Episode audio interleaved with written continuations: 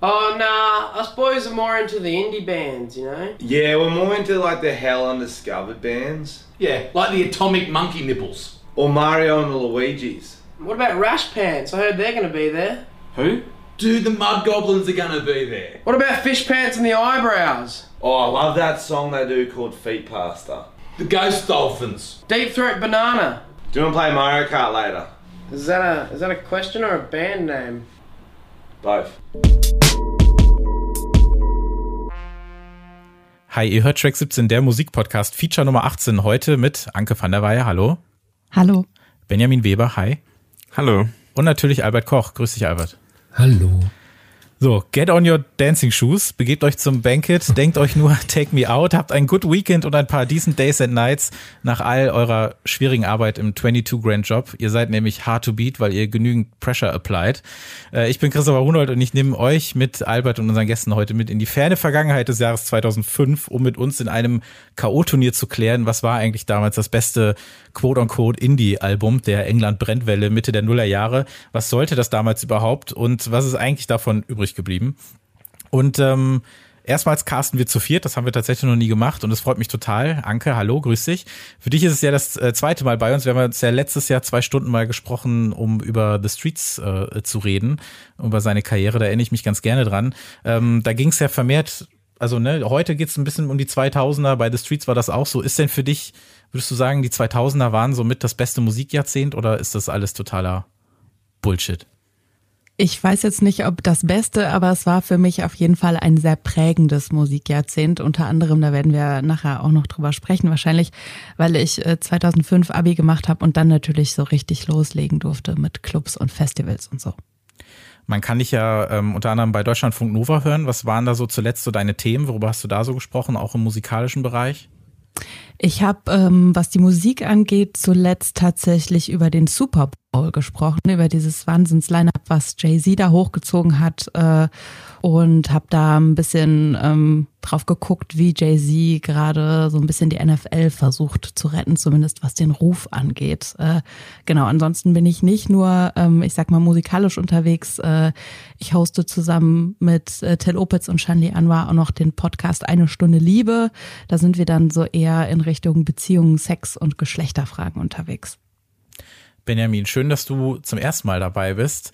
Äh, dich würde ich gerne einmal fragen, wie Indie ist eigentlich Sauerteig?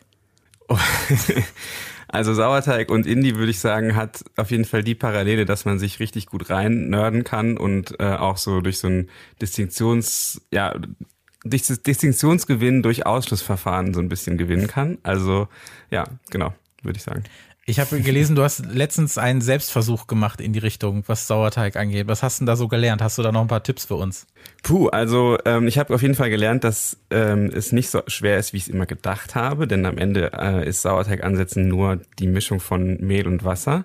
Und dann äh, habe ich, ja, das, das ist auf jeden Fall ein Tipp, dass ich sagen würde, man braucht da erst erstmal nicht so viel Respekt haben vom Anfang. Und dann äh, geht's sehr schnell ähm, in sehr verschiedene Richtungen. Also man kann ganz viele verschiedene Sachen machen. Roggen, Sauerteig, Weizen, Sauerteig, Brot backen. Macht sehr viel Spaß. Also ich kann es nur empfehlen. Den äh, Text dazu, den habe ich natürlich in den Shownotes verlinkt, dann könnt ihr euch da selber mal ein paar äh, Tipps äh, abholen, beziehungsweise äh, Benjamins Erfahrung einmal nachlesen. Das fand ich sehr unterhaltsam. Man Ähm, muss auch dazu sagen, dass ich in dem ganzen Prozess ähm, mich auch immer wieder mit Anke ausgetauscht habe, die ja nun ähm, Wer Anke kennt bei Instagram weiß, dass sie schon sehr lange sehr viel backt. Und ähm, also sie hat ja dann auch irgendwann angefangen mit Sauerteig zu backen. Du hast ja auch sehr lange mit Hefe gebacken, aber ich habe mich sehr äh, immer wieder äh, mit Anke ausgetauscht, weil sie, also man kann sie, glaube ich, alles fragen, was Teigsachen angeht. Also wenn wir nochmal so ein Feature zu Gebäck in der Musik haben oder sowas, dann äh, lade ich Dann euch einfach nochmal ein. Ja, genau. Albert, wann hast du deine letzte Röhrenjeans eigentlich gekauft? Das ist gar nicht so lange her. Das ist, äh, ich glaube, sechs Wochen H&M. Ja, Albert und ich, wir haben halt lange überlegt, wie wir dieses Thema heute mal angehen wollen, weil wir das ja so ein bisschen auch aus unterschiedlichen Perspektiven kennengelernt haben und eventuell auch eine etwas vielleicht kompliziertere Beziehung zu dieser Phase äh, britischen Indie-Rocks äh, haben, sie aber in Teilen halt wirklich eine unfassbar wichtige Rolle gespielt hat, sei es beruflich oder privat. Und wir werden das, wie erwähnt, heute im Rahmen eines K.O.-Turniers machen. Wir lassen 16 Platten antreten, über die wir vorher so ein bisschen abgestimmt haben.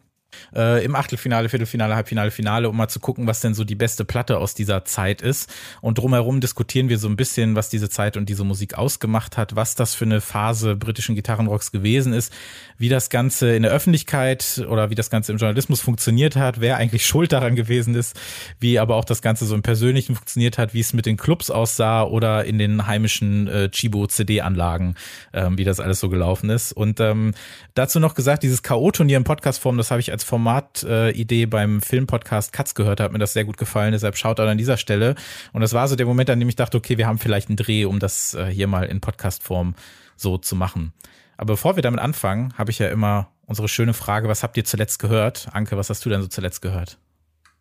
Ich habe ähm, tatsächlich zuletzt gehört eine ältere Platte und zwar habe ich ähm, von Bill Callahan das Album Sometimes I Wish We Were an Eagle wieder rausgekramt, weil ich habe ähm, diese Woche die neue Staffel von Sex Education geguckt ähm, und da kommt ein ähm, Cover von Bill Callahan vor, also ein Song, wo Bill Callahan einen Song covert. Und dann habe ich gedacht, Bill Callahan könnte ich doch mal wieder hören. Und dieses Album Sometimes I Wish We Were an Eagle finde ich immer noch fantastisch. Jetzt habe ich leider ein Ohrwurm von Angel der Kelly Family, weil ich gerade in meinem Kopf gehört habe, Sometimes I Wish I Were an Angel. Äh, Bill, das tut mir, tut mir sehr leid an der Stelle. Äh, Benjamin, was hast du zuletzt gehört? Ich habe zuletzt viel äh, Brighter Later gehört von Nick Drake, also das zweite Album von Nick Drake, das ist von 1970, glaube ich. Ähm, und ich habe das deswegen gehört, weil ich aus privaten Gründen jetzt immer so früh wach bin. Ich habe nämlich jetzt ein Schulkind. Ähm, und dann ist die Zeit mit dem lange Ausschlafen und mhm. spät in die Kita bringen vorbei. Und dann ist es irgendwie ganz gut, morgens dieses, ähm, es geht so beschwingt los, also diese Nick Drakeigkeit, so etwas weirde, sehr hohe Stimme, aber sehr beschwingter Pop. Und das ist total gut für diese frühen Morgenstunden, um so in den Tag reinzukommen. Deswegen habe ich das in letzter Zeit sehr viel gehört. Mhm. So, Albert, äh, wir starten jetzt mal so ein bisschen in dieses äh, Class of 2005 Thema. Vielleicht kannst du uns mal so ein bisschen reinholen, so ein bisschen mal erklären, ähm, was meinen wir genau mit dem, was wir heute besprechen und ähm, wie, was zeichnete diese Phase so ein bisschen aus? Also kannst du vielleicht mal so eine kurze Einführung geben? Es fängt ja schon mal äh, bei dem Begriff Class of 2005 an. Ich weiß nicht, ob der überhaupt äh, die offizielle Bezeichnung für das Phänomen ist. Es ist auf jeden Fall die Bezeichnung in meiner Bubble. Da weiß jeder, was damit gemeint ist. Äh, aber für alle, die es nicht wissen, kommt jetzt ein kurzer Versuch der Erklärung. Es geht um vornehmlich neue britische Bands, die sehr geballt um das Jahr 2005 mit ihren ersten Alben aufgetaucht sind. Ähm, wobei das Ganze natürlich schon ein bisschen eher losgegangen ist. Äh, den Beginn würde ich im Februar 2004 ansetzen, als das Debütalbum von Franz Ferdinand veröffentlicht wurde. Ähm, ausgetröpfelt ist das Ganze so Anfang Mitte 2006. 2006 kam ja auch noch ein wichtiges Album, das Debütalbum der Arctic Monkeys. Der Höhepunkt der Welle, also immer wenn ich Welle sage oder Bewegung, muss man sich sehr viele Anführungszeichen denken. Aber ich sage es jetzt trotzdem mal. Der Höhepunkt der Welle war aber eindeutig im Jahr 2005, als quasi im Wochenrhythmus neue Singles, neue Alben von äh, britischen Bands veröffentlicht wurden, die die Rockmusik jetzt nicht unbedingt neu erfunden haben, aber meistens einen Spirit verströmt haben, als wäre die Rockmusik gerade erst erfunden worden. Und das Ganze war relativ kurz nach dem 90er Jahre Britpop, der mich eher gelangweilt hat. Also mit Oasis und Blur und so konnte ich nichts anfangen. Äh, und dann kam diese Welle, die mich ähm, schon sehr geflasht hat, wie wir Kids sagen. Ähm, diese Ballung der, der Bands äh, verleitet natürlich dazu, von einer einheitlichen Szene zu reden. Und jetzt mal unabhängig davon, dass die meisten Bands die einer bestimmten Szene zugerechnet werden, sowieso vehement diese Zugehörigkeit abstreiten, war es eher eine Szene auf Seiten der Fans. Also die Fans haben sich äh, organisiert und haben all diese Bands geil gefunden, aber der Sound der Bands war meiner Meinung nach äh, viel zu divers, als dass man das hätte in eine Schublade stecken können. Aber um ein bisschen pathetisch zu werden, hatte ich damals das Gefühl, da dass sich was Großes anbahnt, dass ich Zeuge einer großen musikalischen Sache bin. Alles hat vibriert äh, in den Clubs, bei den Konzerten. Ähm, das war schon sehr bemerkenswert. Und äh, was ich noch interessant fand, war, dass die Musik der meisten Bands, obwohl es als Indie-Rock bezeichnet wird, im Grunde Popmusik war, auch wenn sie härter war, wenn man, wenn man so will.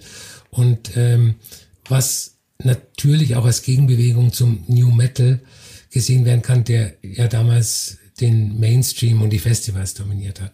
Abschließend, warum wir heute, fast 20 Jahre später, noch darüber sprechen oder sprechen sollten, ist für mich ganz einfach zu erklären, weil die Class of 2005 war immer noch die letzte große Welle in der Gitarrenmusik.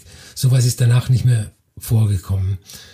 Und äh, die Frage, ob sowas überhaupt noch mal vorkommen kann oder ob Internet und Smartphones die Grundlagen für die Poprezeption komplett verändert haben, das können wir dann gern im Anschluss diskutieren. Also wir haben uns ja bewusst auch für so eine sehr äh, eng gefasste Definition entschieden, was sowohl was die Zeit angeht, aber auch was die Herkunft angeht. Ähm, also eben so ungefähr irgendwas 04 bis Anfang Mitte 06 oder sonst was, weil wenn wir das Ganze noch ein bisschen ausbreiten würden, um über die ja, Bedeutung oder über die Relevanz von nochmal große Anführungszeichen in die musik der Nullerjahre bis Ende der Nullerjahre, Anfang der Zehnerjahre zu sprechen, wie sich das Ganze dann über so andere Themen wie das ganz fürchterliche New Rave oder dann auch so diese Psychedelic-Phase so aus den USA oder sowas, wie sich das alles so zusammengesetzt hat und wie dann so ein bisschen versucht wurde, elektronische Musik da hineinzubringen, aber dann auch über so eine Rockbrücke, ich sage nur so Ed Banger und Justice oder sowas. Das ist halt dann schon wieder ein ganz anderes Thema und ähm, ich glaube, sonst hätten wir hier so ein 256 Platten-Turnier aufmachen müssen oder sonst was.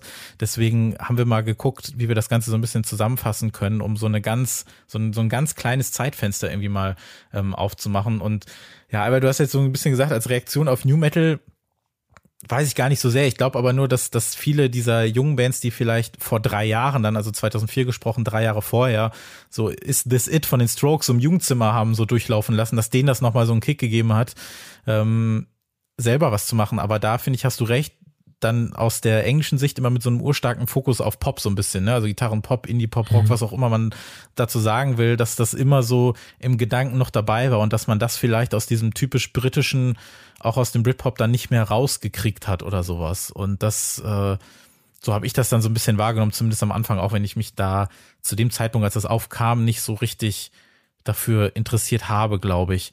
Trotzdem war das dann für eine gewisse Zeit eine, so eine Riesennummer, dass man sowieso mit diesem Begriff Indie nicht mehr hat viel anfangen können. Also ich weiß, also ich würde zum Beispiel sowieso gerne mal eine ganze Podcast-Staffel nur über die Soundtracks zu Videospielmusik machen, weil die so viel darüber aussagen, was die Leute oder was die jungen Leute, das dürfen wir ja jetzt alle über, mhm. über 30 äh, hier so sagen, so gehört haben. Aber wenn man sich einfach nur mal anschaut, wie sich zum Beispiel die Soundtracks auf den FIFA-Spielen verändert haben, das sagt wirklich eine Menge aus, weil zum Beispiel dieses FIFA 06, was Ende 2005 dann rauskam, das hätte quasi auch so eine Best-of Musik Express Compilation sein können mit äh, ja Blockparty, äh, Maximo Park, äh, mit Hardfi, mit was auch immer. Dann waren dann auch schon Sachen wie HCD Sound System dabei, die aber heute nicht so eine Rolle spielen. Also für diesen Podcast meine ich jetzt.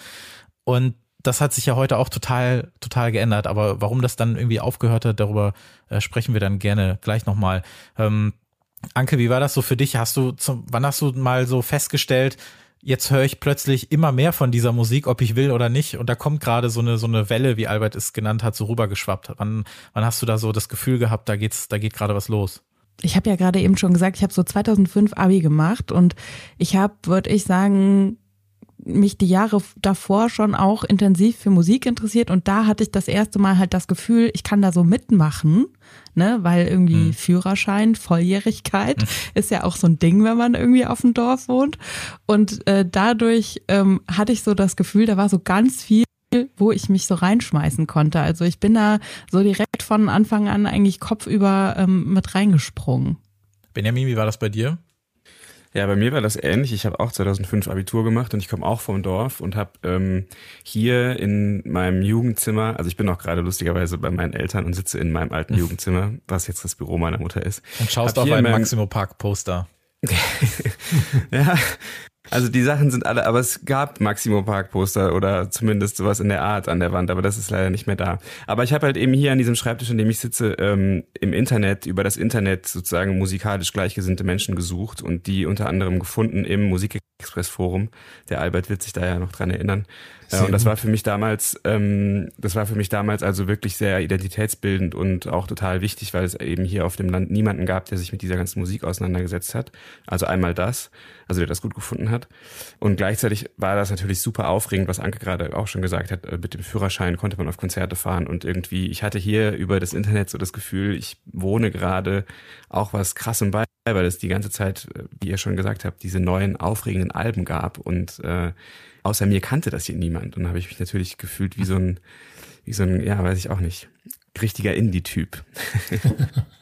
Ja, so dieses äh, Gleichgesinnte finden und so. Also ich glaube, das Thema, das Thema Internet klingt auch immer so, als wäre man irgendwie 80 Jahre alt, wenn man das so sagt, als wäre das jetzt noch irgendwas, was man so separat verhandeln muss.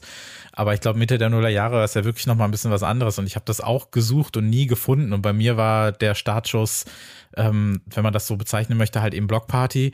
Und die habe ich aber nicht gehört als Teil von so einer Phase oder irgendeiner Be Bewegung oder so, sondern ich habe die halt so mitbekommen und war halt so mega geflasht und ich war ähm, 2000, also Ende 2014 war ich halt 16 und ähm, das war, hat mich komplett zum richtigen Zeitpunkt erwischt, auch wenn das gar nicht so eine Art von Musik war, die so angesagt gewesen ist für mich zu dem Zeitpunkt. Und ähm, ich musste dann auch immer in die äh, Bü Stadtbücherei tigern, weil wir halt kein Internet zu Hause hatten und musste da dann gucken, in welchen Foren wird da gerade drüber gesprochen. Und ähm, ja, habe mir da die äh, Lyrics ausgedruckt und mit nach Hause genommen, um sie irgendwie auswendig zu lernen, auch von Songs, die ich noch nie gehört habe, um dann selber zu gucken, äh, was, wie könnte das wohl klingen, was ich hier gerade habe.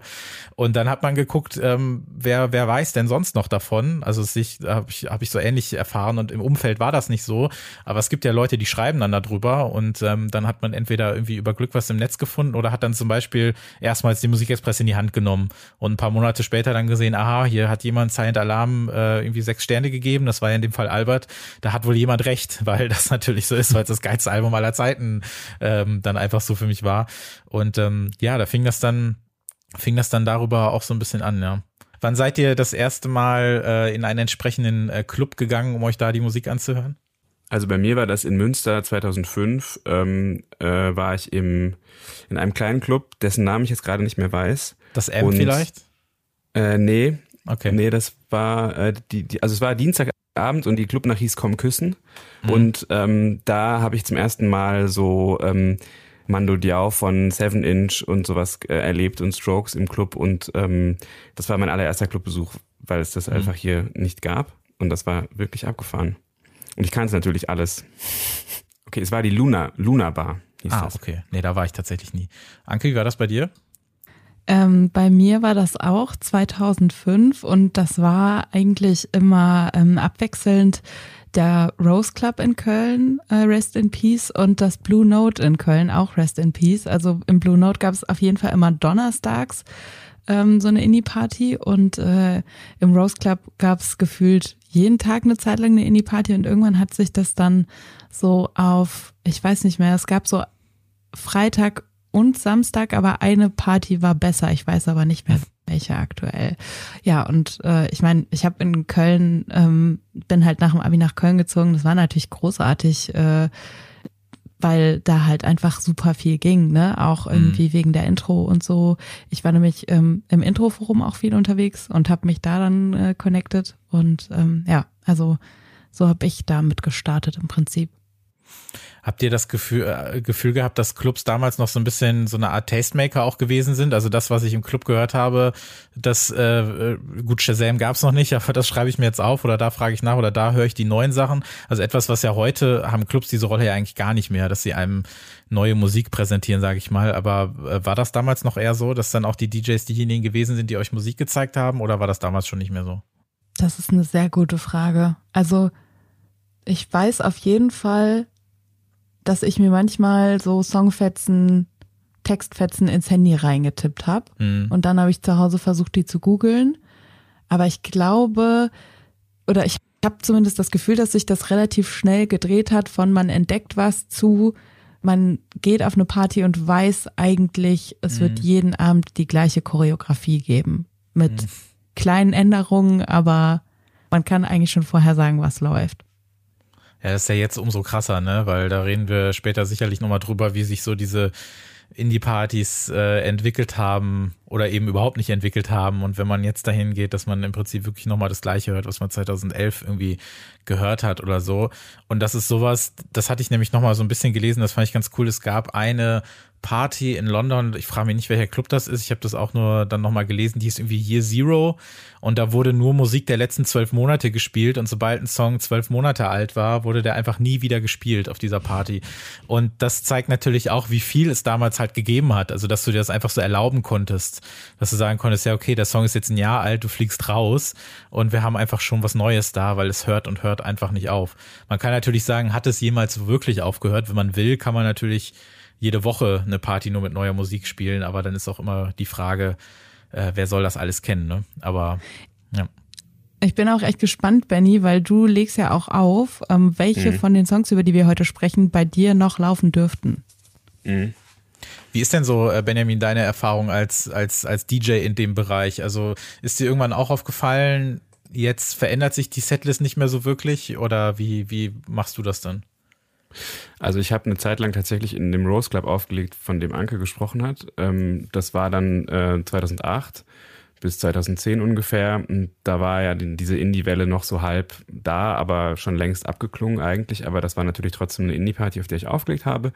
Und ich habe damals schon beim Auflegen gemerkt, dass ähm, sozusagen, dass es da dann nicht mehr darum ging, irgendwie äh, neue Indie-Songs oder aufregende, mhm. unbekannte Sachen so zu spielen, sondern eigentlich nur noch so eine Art äh, ja, dass man halt die ganze Zeit wieder diese alten zwei, drei Jahre alten Sachen zu dem Zeitpunkt äh, gespielt hat.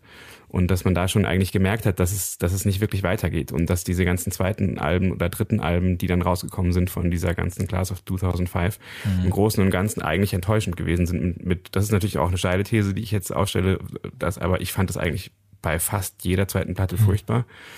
Und das habe ich aber damals auch schon so oft gemerkt, dass sozusagen die neuen Singles von den, was weiß ich, vom zweiten äh, Kaiser Chiefs Album oder so, oder ne, dass die dann schon da nicht mehr so richtig funktioniert haben. Das, das weiß ich auf jeden Fall noch. Und was die Party angeht, die ich heute mache, das ist keine richtige Indie-Party, das ist eher so eine, so eine sehr äh, bunte Pop-Party im weitesten Sinne und ähm, da ist eigentlich alles erlaubt, aber gleichzeitig gibt es da super viele Sachen aus der Liste, die wir äh, von Alben, die wir heute besprechen, die ich da eben nicht mehr spielen würde, mhm. ähm, aus ganz vielen verschiedenen Gründen.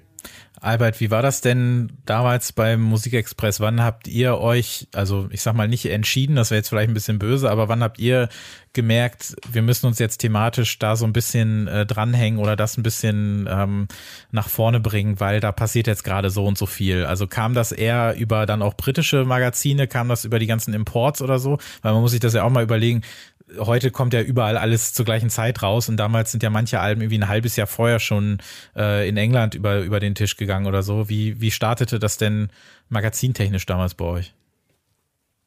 Naja, ich muss vorausschicken, dass ähm, der Musikexpress in seiner sehr wechselhaften inhaltlichen Geschichte so um 2001, als Christian Stolberg Chefredakteur geworden ist, äh, zum ersten Mal seit Jahrzehnten ein Magazin war, das äh, seinen Fokus auf aktuelle Musik gerichtet hat und, und kein Retro-Magazin.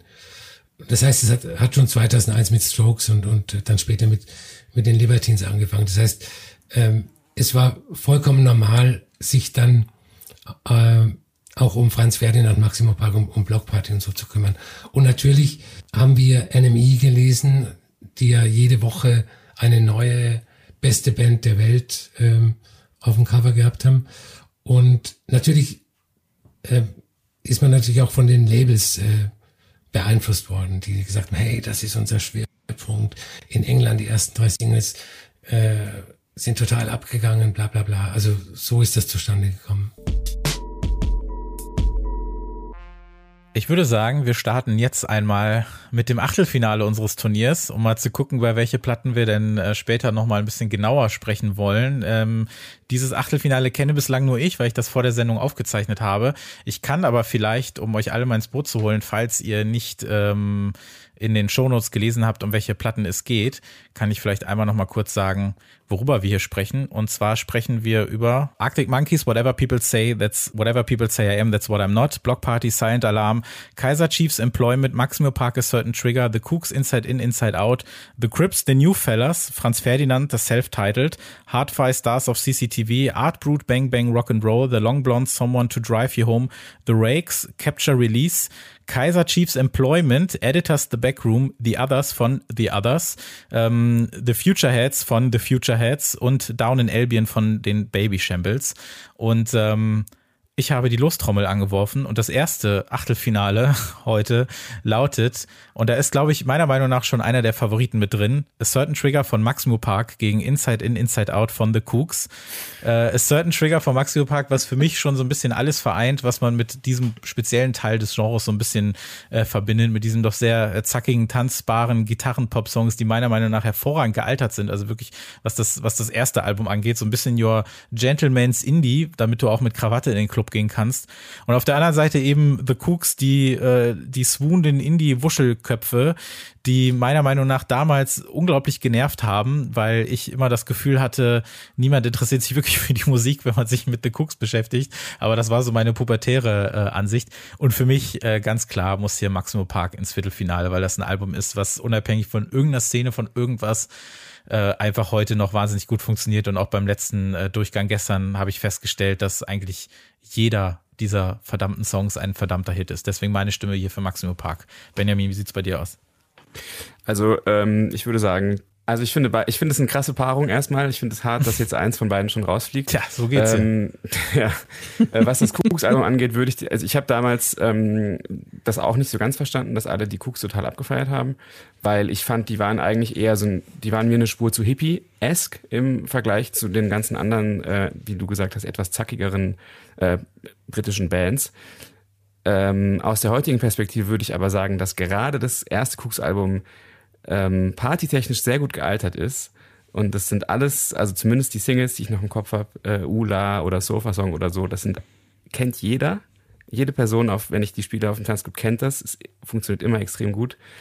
Und ja, ich würde aber trotzdem, ähm, also damals habe ich bei dem Maximo Park Album immer auch so mich sehr darüber gefreut, dass da so eine, so eine, so eine sehr gefühlige Leidenschaft, so eine sehr emotionale Leidenschaft teilweise in den Songs drin ist auch. Deswegen meine Stimme auch für Maximo Park. Anke, wie ist bei dir?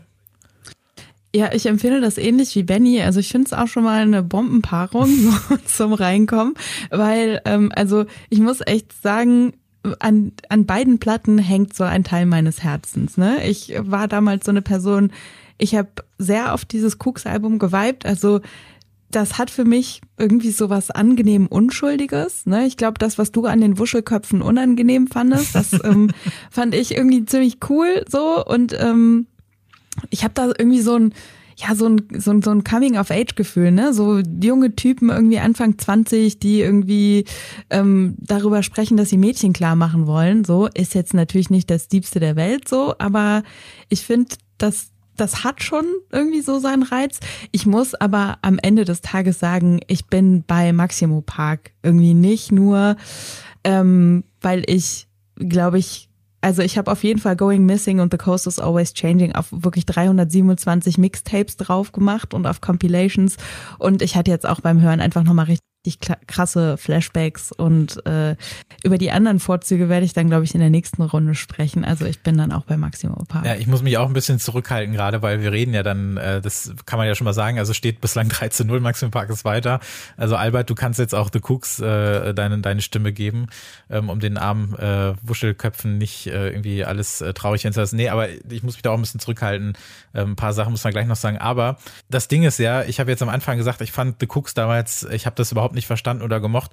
Jetzt bin ich ja halbwegs erwachsen, zumindest behaupte ich das. Und jetzt habe ich die Platte die Tage nochmal gehört und auch so völlig losgelöst von allem, also ganz kontextbefreit, einfach mir einfach diese Songs angehört und ich fand das dann ganz schön gut leider. Also was heißt leider, weiß ich nicht. Ich weiß nicht, ob ich jetzt mit meinem, wann kam das raus, Anfang 06 oder so, ne, mit meinem, mit meinem äh, 16-, 17-jährigen Ich dann nochmal sprechen muss. Aber, und Benjamin, du hast richtig auch gesagt, mit äh, Clubtauglichkeit, da lief ja eigentlich fast jeder Song in den Clubs. Also mhm. als ich das Album nochmal gehört habe, ich glaube 13, 14 Songs oder sowas, fast alles lief da ja. Und fast alles würde man nach ein paar Sekunden sofort wiedererkennen und mitsingen können. Und das hat, finde ich, kaum eine Platte auf dieser Liste geschaffen, muss ich sagen. Bei manchen haben sich die Hits so ein bisschen rauskristallisiert. Ähm, nee, finde ich sagen, äh, muss ich sagen, dass auch zum Beispiel so ein Song wie Naiv, der hat schon so ein fast so, so ein funky Vibe im Rhythmus oder sowas. Irgendwie fand ich das schon ganz, ist das schon ganz gut. Wir sind ja hier unter uns, dann kann ich das schon auch nochmal sagen. Und ja, leider fliegen sie jetzt raus, aber ich muss da nochmal meinen Frieden mitmachen und sagen, ähm, dass das in mir wach gewordene Popschwein jetzt äh, aber auch noch äh, mit einem Tränen Auge sich von den Cooks verabschiedet. Albert, wofür hättest du denn gestimmt? Ich ähm, hätte nicht nur, ich stimme einfach dafür, äh, für Maximo Park. Ähm, bei dieser Paarung kommen zwei Sachen zutage, die mir beim Wiederhören dieser ganzen Musik aufgefallen sind. Ähm, es gibt ganz, ganz wenige Klassikeralben. Eins davon ist äh, das Maximo Park Debüt. Und es gibt sehr viele Alben, die ich früher als, von denen ich früher gedacht habe, sie als Alben gut zu finden, aber eigentlich nur einzelne Songs gut gefunden habe. Ähm, und dazu gehört äh, leider das Cooks Debüt. Äh, Seaside der erste Song ist ein Wahnsinnssong, wenn jetzt auch nicht unbedingt typisch fürs ganze Album sein mag, aber nee, das geht nicht mehr. Damit ist es Certain Trigger von Maximo Park im Viertelfinale. Das zweite Achtelfinale, Down in Albion von den Baby Shambles gegen The Dead Sixties von The Dead Sixties. Albert, was muss da weiter?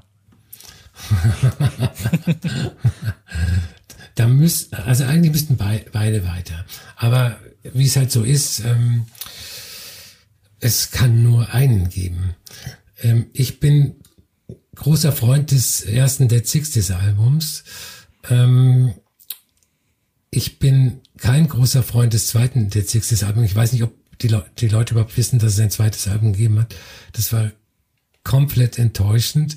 Das erste Album mit dieser dubbigen Indie-Musik, die mich ein bisschen an The Clash erinnert hat, vor allem an den Song The Guns of Brixton, war ähm, schon sehr, sehr gut und hatte auch mindestens vier Indie-Club-Hits. Aber im Vergleich zu den Baby Shambles stinkt's leider ein bisschen ab. Also das Baby Shambles Album ist auch einer dieser Klassiker wie Maximo Park Block Party. Da muss ich mich leider für Baby Shambles entscheiden. Ich bin auch ziemlich klar bei den Baby Shambles, ähm, weil ich ähm, echt sagen muss, also ich wusste nicht, dass es ein zweites Album von The Dead Sixties gibt, bis ich quasi äh, recherchiert habe. Und ähm, bei den Dead Sixties ist einfach bei mir so, dass Riot Radio auch eigentlich das Einzige ist, woran ich mich erinnere. Ähm, beim Wiederhören ist mir dann auch der Grund eingefallen, weil ich habe, muss ich sagen, leider so eine gewaltige Ska-Dub-Sperre. Also und ich finde, das wippt da sehr mit und ähm, deswegen ähm, bin ich da sehr klar ähm, bei den Baby Shambles. Ich bin auch ganz klar bei den Baby Shambles. Ich habe das Dead Sixties Album damals auf CD gekauft äh, und habe es rauf und runter gehört und fand es richtig, richtig gut und hätte jetzt sozusagen ähm, bevor ich es nochmal wieder gehört habe, gedacht, dass ich da sehr, sehr hart für kämpfen würde. Allerdings muss ich sagen, jetzt beim Wiederhören ist es sehr schlecht gealtert, was auch Anke gerade angesprochen hat, so dieses, äh, dieses äh, Ska-Reggae-mäßige, das äh, hat mir jetzt dieses Jahr beim Wiederhören so sehr komische Gefühle be bereitet. Und Down in Albion hingegen ist natürlich ein Klassiker und ähm, damals ja auch sehr ähm, sensationsmäßig irgendwie angekündigt und dann gekommen und so. Also von daher Baby Shambles. Dann sprechen wir auf jeden Fall im Viertelfinale nochmal so ein bisschen auch über das Thema Libertines, glaube ich, an der Stelle, sonst hätten wir das jetzt schon gemacht. Ähm, meine Stimme geht völlig unabhängig von dem, was bislang gesagt wurde, auch wenn es jetzt völlig egal ist, äh, klar an die Dead Sixties. Ähm, Baby Shambles finde ich fürchterlich und ähm, Dead Sixties, ich kann auf jeden Fall nachvollziehen, dass man da diese Sperre drin hat. Die habe ich eigentlich auch, aber mir reichen die ein paar großen Hits schon, auch wenn ich sagen muss, dass mir dann wieder eingefallen ist, als ich das Dead Sixties Album gehört habe. Ähm, das zweite habe ich mir jetzt gar nicht mehr angehört, weil es ging ja jetzt auch tatsächlich nur um das erste, dass die ja ähm, hier dieses Return of the Ghostface Killer, dass das für der Wichser, für den Soundtrack genommen wurde. Und, Ja, es, und dass irgendwie Oliver Kalkofe da so rumtanzt mit, ähm, Gott, wie heißt er nochmal? Christoph Maria Herbst als äh, Hitler-Butler verkleidet, tanzen die da zu einem Dead 60 Song. Ich finde, das ist so eine, das muss man sich einfach nochmal kurz so durch den Kopf jagen lassen, diesen Gedanken. Und dafür hat sich schon gelohnt, sich das nochmal anzuhören. Äh, völlig Banane. Muss aber sagen, äh, hier Ride Radio, Loaded Gun, also zwei Hits, äh, für die ich immer noch einen großen Softspot habe. Und ähm, ja, schön, dass sie zumindest dabei gewesen sind, weil ich glaube auch nicht mal das erste Album ist bei vielen irgendwie noch im Kopf. Und äh, klar, gegen Baby Shambles kommen sie nicht an, aber meine Stimme geht in dem Fall an The Dead Sixties, die aber draußen sind. Baby Shambles sind weiter. So, und jetzt ähm, kommt The Future Heads von The Future Heads gegen Arctic Monkeys, whatever people say I am, that's what I'm not. Also, ähm, das Album, egal. Nein, ich, äh, Benjamin, diesmal darfst du anfangen. Hau mal raus. Was muss hier unbedingt weiter und was ist ganz Gott. fürchterlich? Ja, ist halt beides großartig auf jeden Fall. Ähm, ich gebe meine Stimme jetzt den Future Heads, weil ich, ähm, weil ich das damals irgendwie, tja, also nee, ich fand es damals eigentlich beides gleich groß und gleich gut und ähm, aber die Arctic Monkeys sind danach so groß geworden und das Alter Verbundenheit mit diesem Indie-Tum, wo man immer irgendwie auch das Unbekannte oder das Kleinere irgendwie richtig gut findet, gebe ich meine Stimme jetzt in Future Heads. Die Future Heads gibt's ja, glaube ich, noch, ne? Ich habe die nicht irgendwie vor ein paar Jahren noch mal wieder rausgebracht. Aber das ist vielleicht so ein bisschen das Schicksal, ne? Dass das irgendwie keiner mehr, keiner mitkriegt. Im Gegensatz zu den Arctic Monkeys. Es ist ja wirklich krass, wie unterschiedlich die Karrieren so verlaufen sind. Also die funktionieren ja auch mittlerweile unabhängig von all dem, was 2004, 5 oder 6 äh, passiert ist. Objektiv betrachtet müsste Arctic Monkeys weiter. Aber ich mache es genauso wie Benjamin und aus denselben Gründen. Ich wähle The Future Heads. Und ähm, ich versuche das auch zu erklären. Also die, Ja, die versuch Future mal. Heads, ähm, also das Album ist sensationell. Es, es ist aber nicht weniger sensationell wie das Arctic Monkeys Album. Aber die Future Heads haben danach noch Alben gemacht, die auch noch gut waren. An, ein bisschen anders, äh, aber trotzdem gut. Äh, Sie haben später noch Hits gehabt, äh, The, Be The Beginning of the Twist zum Beispiel. Sie haben irgendwann mal, ich glaube Anfang der 10er Jahre, ein A Cappella-Album aufgenommen, was komplett gaga war, aber gut gaga. Und äh, ja, genau, ich mach's, weil ich voll Indie bin, äh, will ich die Future Heads und äh, wende mich ab von den Arctic Monkeys und ihren kommerziellen Gehabe. Anke, du, du hast doch Geschmack. Erzähl mal, wofür stimmst Ich, du? ich, ich ahne, dass wir hier jetzt zu einem Unentschieden führen können, Christopher. Mhm. Ähm, ich bin ähm, tatsächlich bei den Arctic Monkeys und zwar, ähm, also ich weiß nicht, ob es euch auch so geht und ob wir da vielleicht auch noch drauf kommen bei anderen Bands. Es gibt ja so Bands, zumindest bei mir aus dieser Phase, wo ich immer so denke oder gedacht habe, muss ich mir mal anhören, hab's dann irgendwie nie gemacht und kenne deswegen auch ungefähr nichts davon und deswegen macht das mit mir auch jetzt nicht so viel. Und so geht's mir tatsächlich mit The Future Heads. Ne? Also das ist so ein Name, habe ich auf dem Schirm. Und da gibt's ja so Alben, wo man denkt, ach guck mal, da kenne ich ja dann doch einiges. Bei mir muss ich echt sagen, bei den Future Heads kenne ich dann doch nix. Also, ne? Zumindest nichts so viel, als dass es in mir irgendwelche Gefühle auslöst. Und ähm, ich bin bei den Arctic Monkeys und hoffe, dass wir zumindest gleich nochmal über die diskutieren äh, können, ähm, weil ich das auch ganz interessant finde, weil das ja auch so eine Band ist, die irgendwann, also äh, Albert, du hast das ja eben gesagt, objektiv müsste man sagen Arctic Monkeys, weil die halt einfach so ein Superlativ-Album Bandkonstrukt irgendwann waren, so, ne? Irgendwie fastest selling Debut-Album in British History, Grammy-Nominierung, Mercury Prize und irgendwie, ich glaube, für, für viele Leute sind so eine wahnsinnig, wahnsinnig äh, wichtige Band irgendwie sind und ich, ich finde das, ähm, ich finde das interessant, was das auch mit den Gefühlen zu so einer Band dann macht. Also meine Stimme bekommen die Arctic Monkeys. Und ich will nochmal dazu sagen, dass der bekannteste Future Head Song einfach nur ein Kate Bush Cover gewesen ist. Und ähm, das sagt, glaube ich, alles. Also Umso besser. um, um hier nochmal so ein bisschen, äh, ein bisschen für äh, Zwist zu sorgen. Also, ne, Future Heads muss ich sagen, ich habe nichts gegen die Beginning of Future the Heads. Bitte? Entschuldigung, das ist der Beginning of the Twist hier. genau. Ähm, Jetzt nee, wird endlich mal gestritten gleich. Future Heads, alles in Ordnung muss, also finde ich, war, war klar, dass die hier rein müssen, auf jeden Fall. Ähm, aber bis auf ein paar OOOs ist da nicht so viel hängen geblieben bei mir und äh, das Album war jetzt ganz nett und was danach kam, äh, interessiert mich kein bisschen.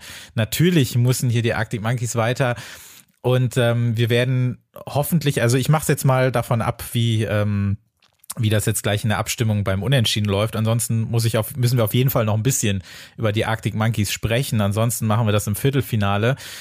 So, ähm, ich weiß gar nicht, ob ich es am Anfang schon erwähnt habe. Sollte es hier zu einem Unentschieden kommen, wird eine sogenannte Todeskategorie gezogen, beziehungsweise eine, eine Unentschieden-Kategorie, eine irgendwas, eine Entscheidungskategorie. Und zwar müssen wir jetzt diese Entscheidung nochmal neu fällen anhand der Frage, okay, ähm, welcher Band würdet ihr lieber euer Haustier anvertrauen? So, danach müssen wir jetzt entscheiden, wer weiterkommt. Hm. Also wir müssen das jetzt nochmal neu entscheiden, wer kommt hier weiter und zwar anhand der Frage, welcher Band würden wir lieber unser Haustier anvertrauen. Also wir fahren übers Wochenende weg und wissen nicht wohin mit unserem Hund, unserer Katze, unserer Schildkröte, sonst was. Zu welcher Band würden wir unser Haustier bringen und warum? Also ich habe kein Haustier. ich auch nicht. Von daher bin ich da sehr, ähm, ja, also ich glaube, dass ich, hm, also in dem Haus meiner Eltern, wo ich mich gerade befinde, gibt es eine Katze und die ist sehr, ähm, die ist sehr genügsam. Es reicht also, wenn man ihr ab und zu Futter hinstellt und dann äh, macht sie das nur alleine. Wenn ich mir jetzt vorstelle, dass die Arctic Monkeys in sehr langen Aufnahmesessions äh, sind, zum Beispiel mit Josh Om oder so, haben sie vielleicht noch genug Zeit, zwischendurch der Katze Futter zu geben. Deswegen würde ich jetzt dann einfach die Arctic Monkeys sagen. Aber ja.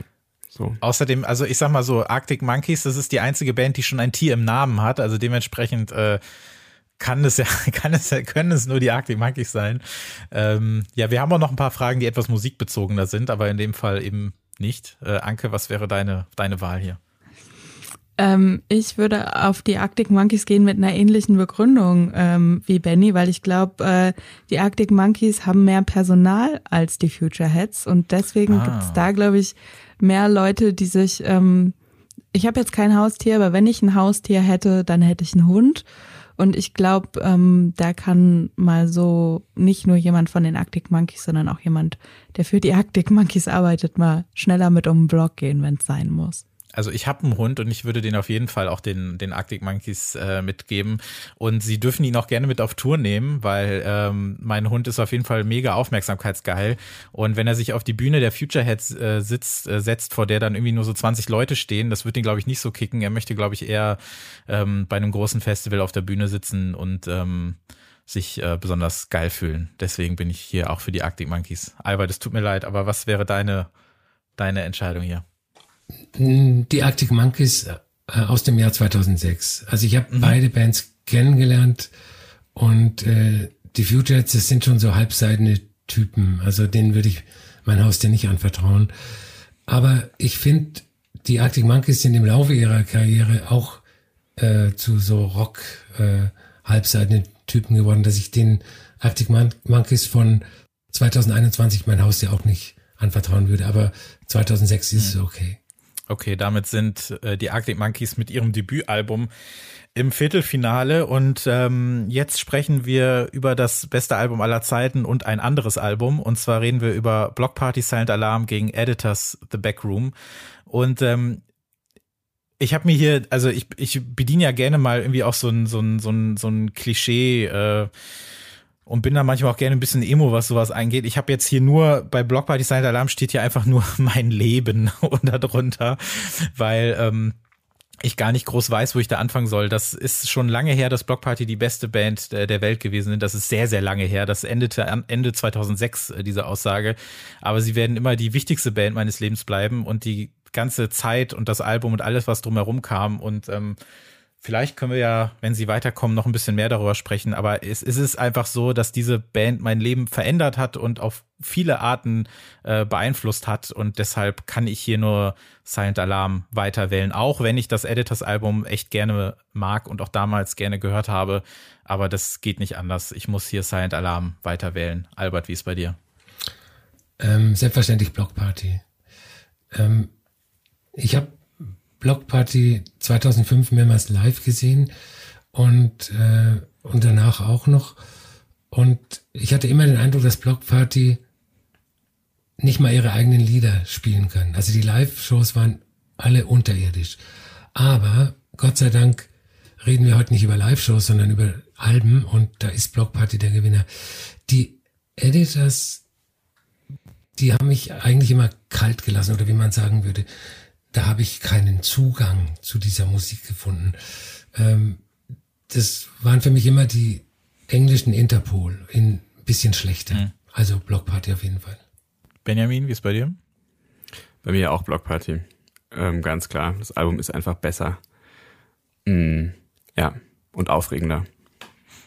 Anke, würdest du dem noch zustimmen oder möchtest du den Editors noch so ein, so ein Auf Wiedersehen? Nee, leider geben? nicht. Also ja, ich bin, äh, ich bin da auch bei euch. Ich bin auch bei Block Party und ich finde es ganz interessant, was Albert gerade gesagt hat äh, mit Interpol, weil ähm, ich kann zum Beispiel bei Interpol viel besser andocken als ähm, bei mhm. den Editors. Mir ist das teilweise auch, also wenn ich jetzt irgendwie so Songs wie Munich zum Beispiel höre, dann denke ich mir irgendwie so, ja, ist auf jeden Fall ein guter Song, so. Ich finde es aber auch teilweise, ja, so, so ein bisschen generisch. Also so ein bisschen so, dass man so das Gefühl hat, da hat sich jemand überlegt, wie ein guter Indie-Song klingt und hat einen guten Indie-Song gemacht. Hm. Und ich finde es fast schon ähm, sinnbildlich, dass der Sänger von den Editors halt Tom Smith heißt, wo man, wo ich so denke, ja, okay. Most generic white guy. und ähm, darüber, wie aufregend äh, das mhm. Block Party Album ist, ähm, reden wir dann ja wahrscheinlich gleich nochmal. Da freue ich mich jetzt schon drauf. Ich muss sagen, aber ich fand The Backroom tatsächlich ganz gut. Ich mochte auch in Munich eigentlich doch ganz gerne diese abhebende und so durchdrehende Gitarre im Chorus. Das hat, das hat mir schon echt sehr gut gefallen.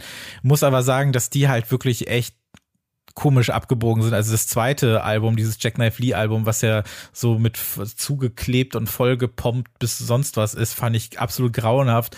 Und normalerweise reagiere ich auch immer ein bisschen allergisch darauf, wenn Bands dann versuchen, also Editors hat man ja auch nachgesagt, nicht nur Interpol, sondern um ein paar Jahrzehnte zurückzugehen, auch zu sagen, so in Richtung Joy Division, wie auch immer, was ich aber nicht so ganz verstanden habe, aber dass sie beim dritten Album dann gesagt haben, wir wollen jetzt nicht nur das, sondern wollen jetzt auch New Order sein und haben ja dann auch so dieses, dieses äh, Synth-mäßige Album da rausgehauen, wobei ich da sagen muss, dass ich ein paar Songs echt ganz, ganz gerne mochte, aber Editors sind, finde ich, an sich nach der ersten Platte kaum noch irgendwie zu ertragen gewesen. Und da würde ich auf jeden Fall dann Benjamin zustimmen, als er vorhin gesagt hat, dass es bei den zweiten Alben ähm, oft sehr schwierig wurde. Da war es bei den Editors fast unhörbar, äh, finde ich. Aber The Backroom mochte ich ganz gerne. Das würde ich jetzt nochmal äh, zum Abschluss sagen wollen. Natürlich kommt Silent Alarm weiter. Da reden wir dann gleich nochmal ein bisschen drüber. Ihr könnt dann nachher auch gerne alles äh, muten und so lange nach draußen gehen, eine rauchen oder so, wenn ich dann noch ein bisschen äh, erzähle. Das bleibt leider nicht aus. Ähm, jetzt kommen wir zu einem Duell, wo mir irgendwie alles egal ist, weil ich beides nicht mag. Und um äh, hier auch mal zu beweisen, dass wirklich gelost wurde. Und zwar sprechen wir jetzt über Kaiser Chiefs Employment gegen The Others von The Others. Albert, du hast die Others mitgebracht hier in diese Runde. Äh, warum eigentlich? Ähm, The Others waren für mich immer so ein bisschen der andere, die, die, die andere Ausprägung dieser Welle. Das waren so die Underdogs, die äh, Working Class Menschen, die auch so eine Art punkigen Faktor in die Musik gebracht haben. Und ähm, ich habe die mal live gesehen im Atomic Café und da waren wirklich nur 20 Leute da. So viel auch zur ähm, Bedeutung von manchen Bands. Also manche Bands sind einfach, haben einfach nicht stattgefunden. Ähm, und ich höre das Album noch. Es ist eines der mhm. wenigen Alben, die ich nach äh, 16 Jahren immer noch höre. Aber ich muss sagen, meine Stimme bekommen die Kaiser Chiefs, weil die zumindest mit ihrem Debütalbum ein perfektes Britpop-Album abgeliefert haben, das man immer noch anhören kann, mit einer unglaublichen Hitdichte. Das muss man ihnen lassen, ne? also dass man zumindest so die ersten vier, fünf Singles oder so der Kaiser Chiefs dass man die auch nochmal überall gehört hat und die zumindest auch in den Clubs liefen und es nicht immer nur der gleiche Song gewesen ist, auch wenn manche vielleicht behaupten mögen, dass es alles die gleichen Songs gewesen sind, die sie da veröffentlicht haben. Ich sag mal so, wir reden ja hier über das erste Album, nicht über das zweite. Also wenn ich nur an Ruby denke, wird mir, wird mir schlecht, ehrlich mhm. gesagt. Ähm, aber ich finde, dieses äh, Kirmeszelt-Ding haben sie eigentlich auch auf dem ersten Album schon so ein bisschen bedient ich muss sie trotzdem hier weiter wählen, weil ich muss auch fairerweise sagen, dass The Others Album habe ich überhaupt nicht mehr auf dem Schirm gehabt. Ich kannte nur den Song Lecky, weil der damals, glaube ich, der war sogar auf irgendeiner ME-CD oder sowas drauf, kann sein. Und den hatte ich dann ewig in meinem iTunes äh, rumhängen und manchmal ist der dann so nach oben gespült worden. Ich muss aber sagen, ich kann zum einen dieser, dieser rotzige, scheppernde Sound ist einfach nicht so unbedingt meins. Und es, ich finde, die Others zeigen auch so ein bisschen, dass zu einem gewissen Zeitpunkt jede Band, die so ein bisschen klang wie eine andere Band, die wir schon mal hatten, nur ein bisschen schlechter, auch von irgendeinem findigen Label-Typen aufgegabelt wurde und mit einem Plattenvertrag ausgestattet wurde. Also die verkörpern für mich ganz klar dieses, äh, ihr dürft jetzt auch mal, obwohl ihr eigentlich überhaupt nichts könnt. Und ähm, ich finde es ganz fürchterlich. Und ähm, also statt The Others sollte man sie vielleicht Just Like the Others oder so nennen. Ich weiß es auch nicht. Also mich, mich hat es echt ziemlich abgeschreckt. Ich fand auch bei Lecky einfach, also es gibt, man findet nicht mehr viel zu dieser Band. Also man kann das Album, glaube ich, bei Apple Music streamen, aber bei Spotify nicht. Und ich habe ein paar Musikvideos bei mtv.de noch irgendwo gefunden. Irgendeine Seite, die nicht offline gestellt wurde, da gab's die noch. Und ähm, ja, der, der Typ singt einfach davon, dass er keinen Bock hat, in dem Büro zu sitzen, aber er wird diese große Band gründen und er, das wird alles super und singt dann I don't wanna be a lackey in a job that doesn't pay, I don't wanna have to listen to you today, I don't wanna sell my soul to the man today und das alles mit so einem ganz, mit so einer, mit so einem ganz anstrengenden Habitus, das ging mir irgendwie nur auf den Keks. Fuck, ich hab's geschafft, ich bin hier der Rockstar und ähm, da muss ich sagen, nee, die, äh, die müssen raus, meiner Meinung nach. Äh, Kaiser Chiefs müssten dann doch weiterkommen. Ich muss aber noch was zur Ehrenrettung der Band sagen.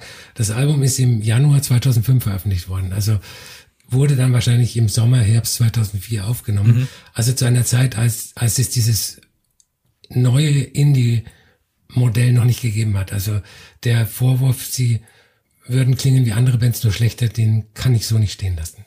Ich hatte hatte die das gar nicht auf dem Schirm und habe mich da jetzt auch nochmal in die Recherche äh, begeben. Und manchmal hat man ja so ähm, das Ding, dass man äh, Sachen entdeckt, beziehungsweise Sachen das erste Mal hört und sich denkt, warum habe ich das nicht schon vor 15 Jahren entdeckt?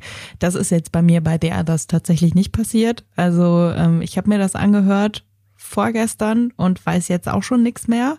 Also es hat jetzt einfach nicht so viel mit mir gemacht auf Anhieb. Und ähm, ich muss, also bei den Kaiser Chiefs ist das schon auch so ein bisschen ein Love-Hating, muss ich sagen. Also ich muss für die Kaiser Chiefs stimmen an dieser Stelle. Und ähm, wenn dieses Album so ein Getränk wäre, ne, dann wäre das für mich so ein, so ein Bier aus einem englischen Pub, wo aber auch schön der Schaum oben weggezogen wäre, weil es ist für mich, finde ich, wirklich so eine richtige Indie-Saufplatte, was dann ja später mit Ruby und so sich noch mehr verstärkt hat. Und das sind, finde ich, so Sachen, da kann man irgendwie nicht so viel gegen machen, dass man dann trotzdem irgendwann tanzt, wenn man vielleicht so vier bis zehn Bier schon getrunken hat. Das auf jeden Fall. Also das, es gibt auch Musik, die ich nicht unbedingt schätze oder mag, aber ich würde mich niemals demonstrativ mit verschränkten Armen irgendwie in den, in die Club-Ecke stellen und sagen, nö, ohne mich. Also das passiert natürlich nicht. Ich tanze da trotzdem zu, auf jeden Fall. Und ich würde auch, wenn Albert irgendwo mal auflegt und The Others spielt, ich verspreche dir, Albert, ich werfe mich auf den Tanzflur und gebe mich hin und gebe alles. Also den Gefallen würde ich dir natürlich sofort tun. Ich aber, werde dich dran erinnern. ja, aber ähm, ja, äh, Benjamin, du darfst auch noch was sagen. Ja, ich ähm, habe keine Beziehung zu The Others und kann mich deswegen auch nur Anker anschließen. Ähm, aber was ich interessant fand, war, du hast ja diesen Text zitiert, sozusagen, ähm, um, äh, um zu zeigen, wie schlecht diese Band vielleicht ist. Aber ich fand das total relatable, dass der Typ keinen Bock hat, für The Man äh, zu arbeiten. Also eigentlich mhm. relativ antikapitalistische Gedanken. Wer weiß, vielleicht war es ja so gemeint. Ja, aber klar, also äh, Kaiser Chiefs ähm, damals irgendwie, was du noch, also ich möchte, wir reden ja nachher noch drüber, ich möchte jetzt schon mal sagen, also diese, der Vorwurf dieser Kirmeshaftigkeit, der ist ja der entsteht ja immer erst dann, wenn die Band wirklich krassen Erfolg hat. Und ich erinnere mich noch daran, als das in dieser Phase war, wo dieses Album erschienen war, aber noch, ähm, aber noch nicht jeder irgendwie über Kaiser Chiefs gesprochen hat. Mhm. Da wäre niemandem von meiner Bubble damals irgendwie die Idee gekommen, Kirmeshaftigkeit als Vorwurf zu formulieren. Mhm. Und von daher ähm, gehört natürlich immer auch die Frage dazu, wie oft hat man es schon gehört, wer hat es noch gut gefunden, wo ist es im Fernsehen vielleicht gelaufen oder so, oder wie groß ist es geworden. Ähm, und dann fängt es plötzlich an, einen zu nerven. Aber ich erinnere mich noch damals, dass ich total gekotzt habe, nicht zum Haldern zu können, wo da Kaiser Chiefs gespielt haben. Und, äh, ich, äh, ich war da übrigens und ich glaube, ja. viele, also ich habe nochmal nachgeguckt, gefühlt alle der Bands, über die wir da sprechen, waren da. Waren nicht alle, aber Kaiser Chiefs waren auf jeden Fall da krass, ne? Das hat das Haldern echt immer hingekriegt. Das finde ich echt, echt beeindruckend. Ähm, aber ich würde dir da schon zustimmen. Ich glaube, dass, ähm, also Benjamin, ich glaube, dass zum Beispiel sowas wie das zweite Album einfach oder Ruby im Speziellen da viel auch rückwirkend so nochmal beeinflusst hat in der Wahrnehmung. Das, das, da, das glaube ich schon. Das kann gut sein, mhm. ja. Das schon, ja. Okay, Kaiser Chiefs kommen hier mit einem glatten 4 zu 0 weiter, sind jetzt absoluter Top-Favorit auf den Titel. Und äh, jetzt geht es mit einem äh, Duell weiter. Da bin ich mal wirklich sehr gespannt, wie ihr das äh, hört, besser gesagt. Ähm, und zwar Art Brute Bang Bang Rock'n'Roll gegen The Long Blondes Someone to Drive You Home. Da muss ich sagen, ähm, Eddie Argos war mir immer sympathisch, ist es auch immer noch. Ich finde es eigentlich äh, ganz nett, dass der Typ immer noch so aussieht wie vor 20 Jahren und ähm, konnte mit der Musik damals gar nicht so viel anfangen, weil mich dieser Humor so ein bisschen genervt hat. Aber mit der Zeit finde ich das schon eigentlich alles ursympathisch und ähm, habe die Tage nochmal den Eindruck gehabt, das ist nämlich auch interessant. Ich habe euch die Tage ja nochmal geschrieben, Artbrut haben bei mir nochmal richtig verloren. Aber es ist, ist jetzt wieder nicht so. Also das ist Wahnsinn, wie tagesformabhängig das manchmal ist. Ich hatte gestern nochmal äh, ziemlichen Spaß mit der Platte. Und ich glaube auch, ich befürchte fast, dass sie weiterkommen, deswegen höre ich hier auf. Ich muss aber sagen, dass ich ähm, das The Long Blondes Album großartig finde, Someone to Drive You Home, also so dieser rumpelige, so zwischen den 60ern vielleicht und 90ern, so hin und her Ränder, so Garagen-Indie mit super vielen filmischen Bezügen. Hier mal ein bisschen Blondie, da mal ein bisschen Bonnie und Clyde vielleicht, so ein bisschen Film-Noir-Touch, alles so ein bisschen larger than life vielleicht. Und ähm, ich mag das total gerne und äh, finde, dass alle Hits hier super funktionieren und auch das, was nicht Hit hat sein dürfen, sehr gut funktionieren und stehe auch sehr auf diesen, diesen 70er-Touch, die diese Platte so ein bisschen hat. Ähm, und äh, ja, also wer weiß, vielleicht haben sie ja doch eine Chance, aber meine Stimme geht jetzt erstmal an The Long Blondes. Benjamin, was kriegt deine Stimme hier? Meine Stimme kriegt Art Brut weil das damals für mich ähm, also das heimliche, das heimliche Album dieser ganzen Class of 2005 gewesen ist. Mhm. Ich habe das rauf und runter gehört. Ich hatte ähm, ich hatte auch die äh, das Vergnügen, die mal kennenzulernen bei Rock am Ring und Albert war dabei damals, mhm. als ich Praktikant war bei Musikexpress und dann stellte sich heraus, dass die Bassistin auch noch aus Winterberg kommt, was jetzt nicht weit weg ist von da, wo ich aufgewachsen bin, die ist nämlich Deutsche äh, und so. Ja, also ich habe das Album total geliebt. Was bei den Long Blondes, was mir bei den Long Blondes ähm, also ich habe mag die Long Blondes auch total gerne und ich äh, fände es sehr schade, wenn sie jetzt schon rausflögen, weil es nämlich eine der wenigen Bands ist mit einer Frau genau. äh, am, am Mikrofon. Ähm, gleichzeitig äh, fand ich das schon immer auch ein bisschen weit weg von dem Rest. Also ich finde das sozusagen, also auch musikalisch, ähm, irgendwie hat es sozusagen von der Zackigkeit oder so äh, jetzt nicht zu diesem ganzen anderen Class of 2005 so sehr gut gepasst, würde ich jetzt mal sagen. Aber ich mochte das auch sehr gern. Ich bin auch mal extra nach Münster gefahren auf ein Konzert von denen. Hm. Ähm, und habe dann extra nicht ein Foto mit der Sängerin gemacht, weil alle Typen, die da waren, haben nachher noch ein Foto mit der Sängerin gemacht. Und dann wollte ich eigentlich auch total gerne, aber dann war ich dann zu cool. Ja, das, ähm, das stimmt. Also es ist tatsächlich auch die einzige Platte, über die wir hier sprechen, mit einer Frau am Mikrofon. Das ist echt so, auch wenn man sagen muss, dass die meisten Songs ja von einem Gitarristen geschrieben wurden, und das war auch der Grund, warum die Band sich nach dem zweiten Album hat auflösen müssen, weil der Gitarrist, äh, weil der Gitarrist so krank geworden ist. Und ähm, so habe ich das zumindest gelesen, dass es dann eben vorbei war. Finde aber trotzdem, dass sich das, äh, dass sie das inhaltlich sehr gut rübergebracht hat.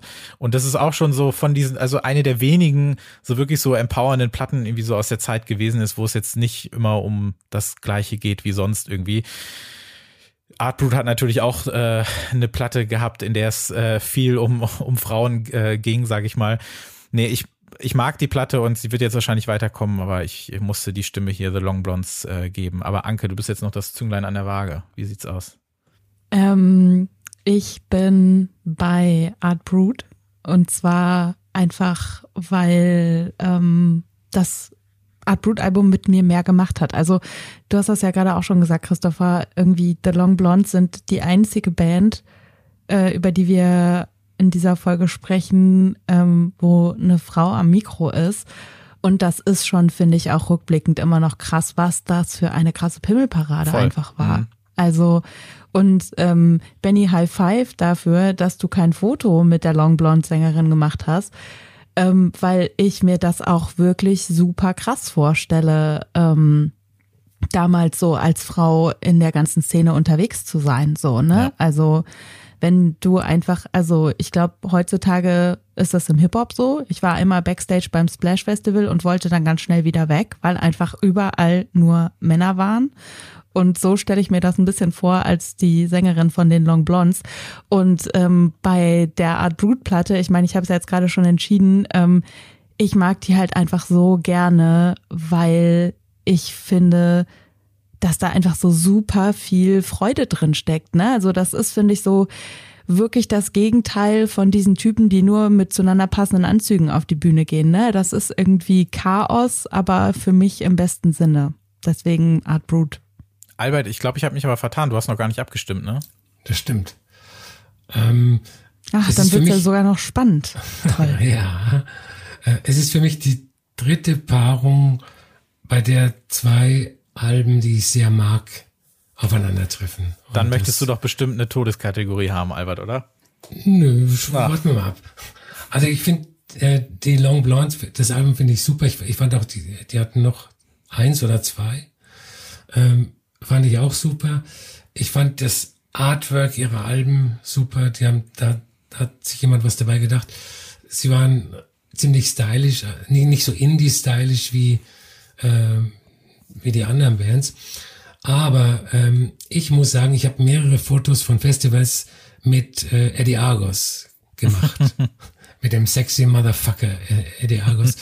Und ähm, was ich so gut fand an, an dem Art Boot Album war, dass es die ganze Indie-Sache auch auf den Arm genommen hat. Also ähm, das war das erste und wahrscheinlich auch das letzte selbstreferenzielle Indie 2005er Album. Und äh, auch die, die andere, die Themenvielfalt, die er angesprochen hat, dass, dass äh, Eddie Argus von seiner temporären äh, Impotenz singt.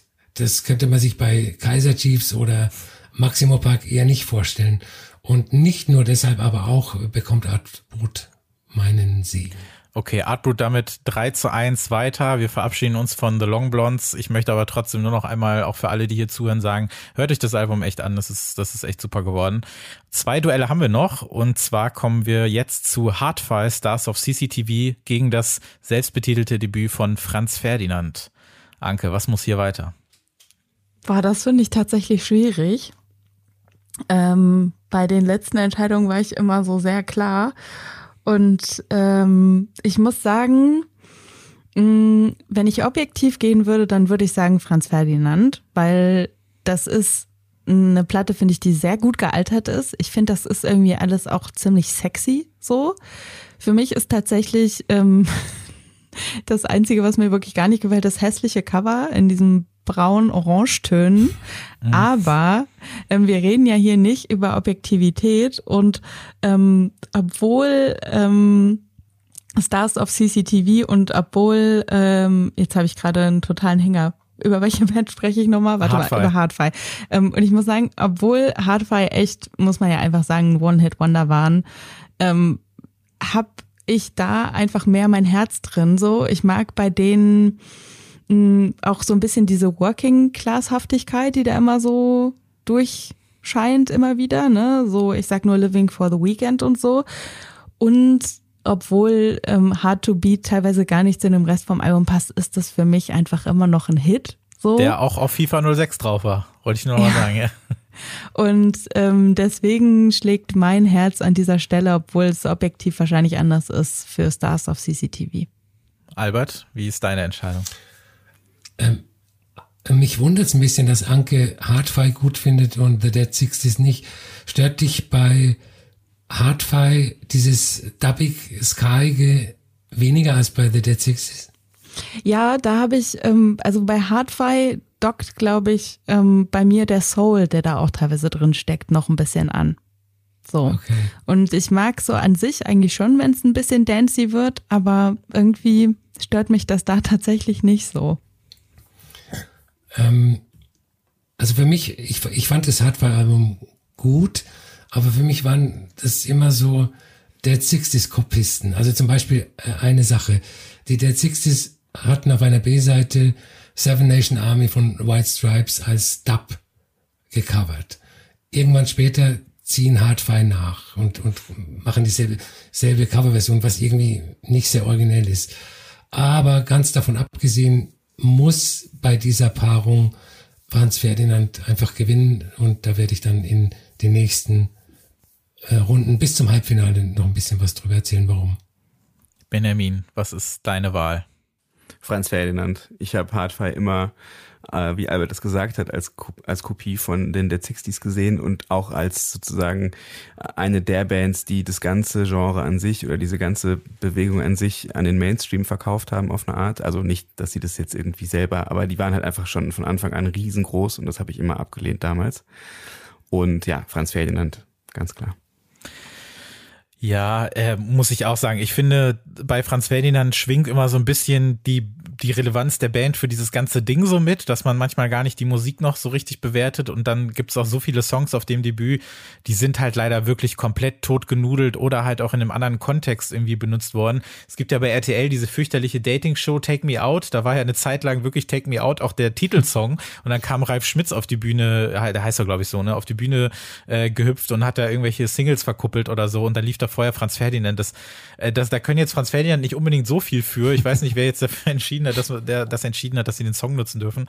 Vielleicht so ein bisschen strange, aber die sind, die sind dem Ganzen irgendwie so gefühlt schon wieder entwachsen, dass man gar nicht so richtig über, über das Album so sprechen kann. Sollte man aber, denn das ist auch hervorragend gealtert, auch die B-Seiten sind toll und ich muss sagen, äh, besser auch als das zweite Album, was ja, wenn wir es ganz streng nehmen würden und äh, nur 2005 hätten wählen können, dann wäre ja sogar das zweite Franz Ferdinand Album auch noch in die Zeit gefallen. Es kam ja irgendwie schon ein Jahr, dann, Jahr darauf, ne? Irgendwie Sommer, Sommer 2005, mhm. Albert oder so. Ja. Ähm, ich finde aber trotzdem, dass das wahnsinnig gut funktioniert. Ich fand auch den Stil total nicht nur prägend dann für das, was danach so gekommen ist. Die haben schon, glaube ich, sehr viel vorgegeben, wie andere Leute sich dann Musikvideos für diese Art Bands gedacht haben, sondern auch, wie das so ja styletechnisch alles verhandelt wurde.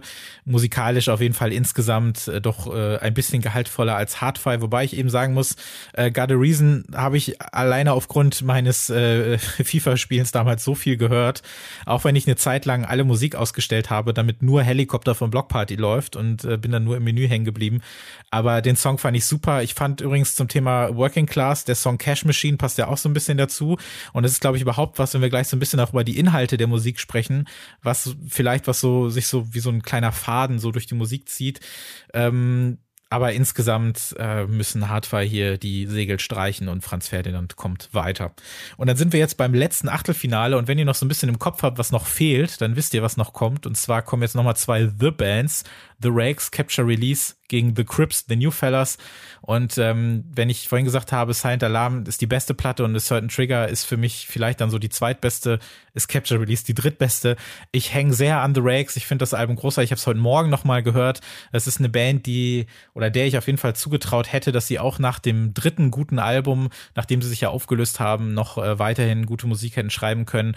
Und ähm, an dem Debüt sitzt wirklich kein Gramm Fett. Das sind, glaube ich, knapp über 30 Minuten auch fast nur Hits. Äh, Strasbourg ist, glaube ich, was für ein krasser Opener einfach für so ein Album, übrigens auch auf FIFA 06 gewesen. Und äh, eigentlich nur Hits. Also The Rakes äh, Capture Release kommt für mich hier weiter. Anke, wie ist bei dir? Ähm, das sind tatsächlich zwei Bands, ähm, bei denen ich nicht sehr tief drin bin. Und ähm, ich schicke die Rakes weiter. Ich habe jetzt beide Alben nochmal gehört und ähm, habe bei The Crips ich sag mal, noch mal einen Grund feststellen können, warum das so ein bisschen an mir äh, vorbeigerauscht ist. Ich glaube, mir ist das am Ende ein bisschen zu klassisch punkig. Und äh, deswegen schicke ich die Rakes weiter, muss aber echt sagen, ähm, ich bin gespannt, falls wir nochmal über die Rakes reden gleich, ähm, über dein äh, Referat über das drittbeste Album, Christopher, weil ähm, ich bin, ich bin gespannt, was du da noch zu sagen hast. Und äh, lerne gerne von dir, warum das so großartig ist. Ist mir auch, also bei mir sind die Crips eher ein Album, äh, eher eine Band, die ich über das äh, danach folgende Album kennengelernt habe. Also ich kenne eher die 2007er Platte, äh, Man's Needs, äh, Women's Needs, äh, weil man da so ein bisschen die, die Singles gehört hat. Das war ja auch, glaube ich, so das mit Abstand größte Album von denen und kannte die erst, es war, glaube ich, sogar schon das dritte, ne? Und The New Fellas selber ist ja auch das zweite Album. Ähm, habe ich nie so wirklich gehört. Ich find's es nochmal lustig, dass der äh, Opener, der heißt ja Hey Scenesters und dieses Scenester ist ja quasi noch so der Vorgängerbegriff ein bisschen vom Hipster. Ne? Also es ist ja ein Wort, was ja wirklich niemand mehr kennt. Ähm, das finde ich ganz interessant, dass da, äh, dass wir diesen Song wirklich im Jahr 2005 äh, verorten können, weil ähm, schon ein Jahr später, glaube ich, hat diesen Begriff ja kaum noch einer in den Mund genommen. Benjamin, was muss hier weiter? Ähm, The Rakes müssen meiner Ansicht nach weiter. Ich finde allerdings bei The Crips, das ist mir jetzt nochmal aufgefallen in diesem, äh, im Nachhörprozess, dass gerade dieses angesprochene Hey Scenester für mich so eine äh, so ein, so, ein, so ein Vorgeschmack ist von dieser, von dem Sound dieser ganzen Indie-Tronic-Sache oder wo mhm. später dann so ein bisschen Elektrozeug so dabei ist. Also dieses sehr, ja, ich weiß nicht, wie ich sagen soll, aber so dieses, ähm, ja, also hat mich so sehr daran erinnert irgendwie so. Aber das war es dann auch schon. Also The Crips hat für mich weder damals noch heute irgendwie ähm, Eindruck hinterlassen. Deswegen The Rakes. Albert, bei dir kann ich mir vorstellen, dass du die Crips weiterschickst, oder? Ähm, mh, wäre durchaus vorstellbar, aber ich bin äh, bei dieser Erfahrung voll bei Anke. Das sind zwei Bands, die mir nicht so viel getan haben. Also die mit den Crips konnte ich nie was anfangen und bei den Rakes fand ich zumindest die Singles oder, oder die meisten Singles gut. Also das ist eine Paarung, da würde es mir nicht schwerfallen, auf beide zu verzichten. Aber ich schicke The Rakes weiter. So, das Achtelfinale haben wir hinter uns. Und bevor es gleich ins äh, Viertelfinale mit den letzten acht Platten geht, können wir auch noch mal kurz ein bisschen darüber sprechen, worum ging es eigentlich in der Musik damals? Also ich habe so ein bisschen das Gefühl, bei vielen ja, war dann doch eher so ein bisschen äh, Hedonismus äh, an, an, der, an der Feder. Also wirklich politisch waren, glaube ich, die wenigsten. Also bei Blockparty habe ich es noch fast am ehesten wahrgenommen, dass die Texte so ein bisschen politischer wurden. Bei Maximo Park war es ja auch eher mit den späteren Alben so. Es gab zwischendurch natürlich mal so ein bisschen diese Frustration mit dem Status quo. Dann ähm, Anke, du hast ja auch so dieses äh, Working Class Ding so angesprochen. Das, glaube ich, zieht sich bei manchen so durch. Ne? Also bei Hardfi haben wir das gehört. Wir haben bei The Rakes gibt's ja auch nicht äh, nicht umsonst einer der größten Hits ist ja dieser 22 Grand Job. Also wir hatten ja einige Musikvideos von diesen Bands, die in irgendwelchen Büros gespielt haben. Das hatten wir ja bei The Others auch so. Ähm, Albert, wie hast du das so ein bisschen äh, wahrgenommen? Was war da so der inhaltliche Anker bei der Musik, wenn es überhaupt einen gegeben hat? Also ich glaube, dass die Hauptmotivation von sehr vielen dieser Bands, äh, weil sie auch ähm, überwiegend männlich besetzt waren. Ähm, die, dieses alte Rock'n'Roll-Ding war, äh, Frauen rumzukriegen. Also ich will Rockstar werden, weil ich Frauen rumkriegen will. Und ähm, das hat sich, glaube ich, auch in den Texten gezeigt, weil die meisten eher äh, unverfängliches Baby I Love You Zeug waren oder Baby I Want You. Und ähm, zu der Politisierung gibt es, glaube ich, zu sagen, dass diese gesamte Zeit ziemlich apolitisch war, was die, was das Publikum betrifft, im Vergleich zu den 70ern, die ja sehr äh, politisch aufgeladen waren, oder die, die Anfangs Grunge-Zeit, Anfang der 90er, wo sich Leute auch wieder äh, politisch engagiert haben. Das war eher eine hedonistische Partyzeit und das hat sich natürlich auch in der Musik und den Texten wieder gespiegelt. Benjamin, hat dich das beschäftigt, womit sich die Bands so beschäftigt haben, oder war das eher, stand das eher so an, an zweiter Stelle damals? Es hat mich nicht beschäftigt. Für mich war die Message eigentlich eher das Auftreten und der, der Sound oder so. Mhm aber ich habe äh, mich damit nicht beschäftigt, wo, also nicht intensiv damit beschäftigt, worüber sie gesungen haben. Ja, ich finde ganz interessant, ähm, was Albert eben gesagt hat, also dass, ähm, dass jetzt die Zeit damals einfach nicht so krass politisch war. Und ich finde, wenn man irgendwie so drauf guckt, wer die Leute sind, die diese Musik gemacht haben, das sind halt irgendwie runtergebrochen Typen Anfang 20, ne? Und wenn man da irgendwie in seinem Leben noch nicht so viel Scheiße gefressen hat, dann hat man halt auch irgendwie nicht so viel mhm. andere Sachen zu erzählen. Und ähm, wenn man noch nicht so unter dem politischen System irgendwie gelitten hat, dann ist man da vielleicht auch nicht so dagegen. Und ich finde, da ergibt es dann auch wieder Sinn, warum diese Working Class irgendwie so hin und wieder mal durchblitzt, weil ähm, das ja auch irgendwie, glaube ich, was sehr Britisches ist, ne? Irgendwie so diese Auseinandersetzung mit der Arbeiterklasse und so. Das gibt's ja irgendwie bei uns, vielleicht würde ich sagen, im Ruhrgebiet noch am ehesten, weil man es da halt direkt mitbekommen hat. Aber so diese Working-Class-Menschen, das ist ja schon in Großbritannien, glaube ich, was, ähm, was auch in der Popkultur vorher öfter schon vorgekommen mhm. ist wo es dann tatsächlich einen gewissen Fokus gegeben hat, ähm, wir haben es, glaube ich, ein paar Mal angesprochen, war, also es gibt so oft so einen Deutschlandbezug irgendwie in der Musik, ne? Bei Franz Ferdinand war es natürlich krass, ja.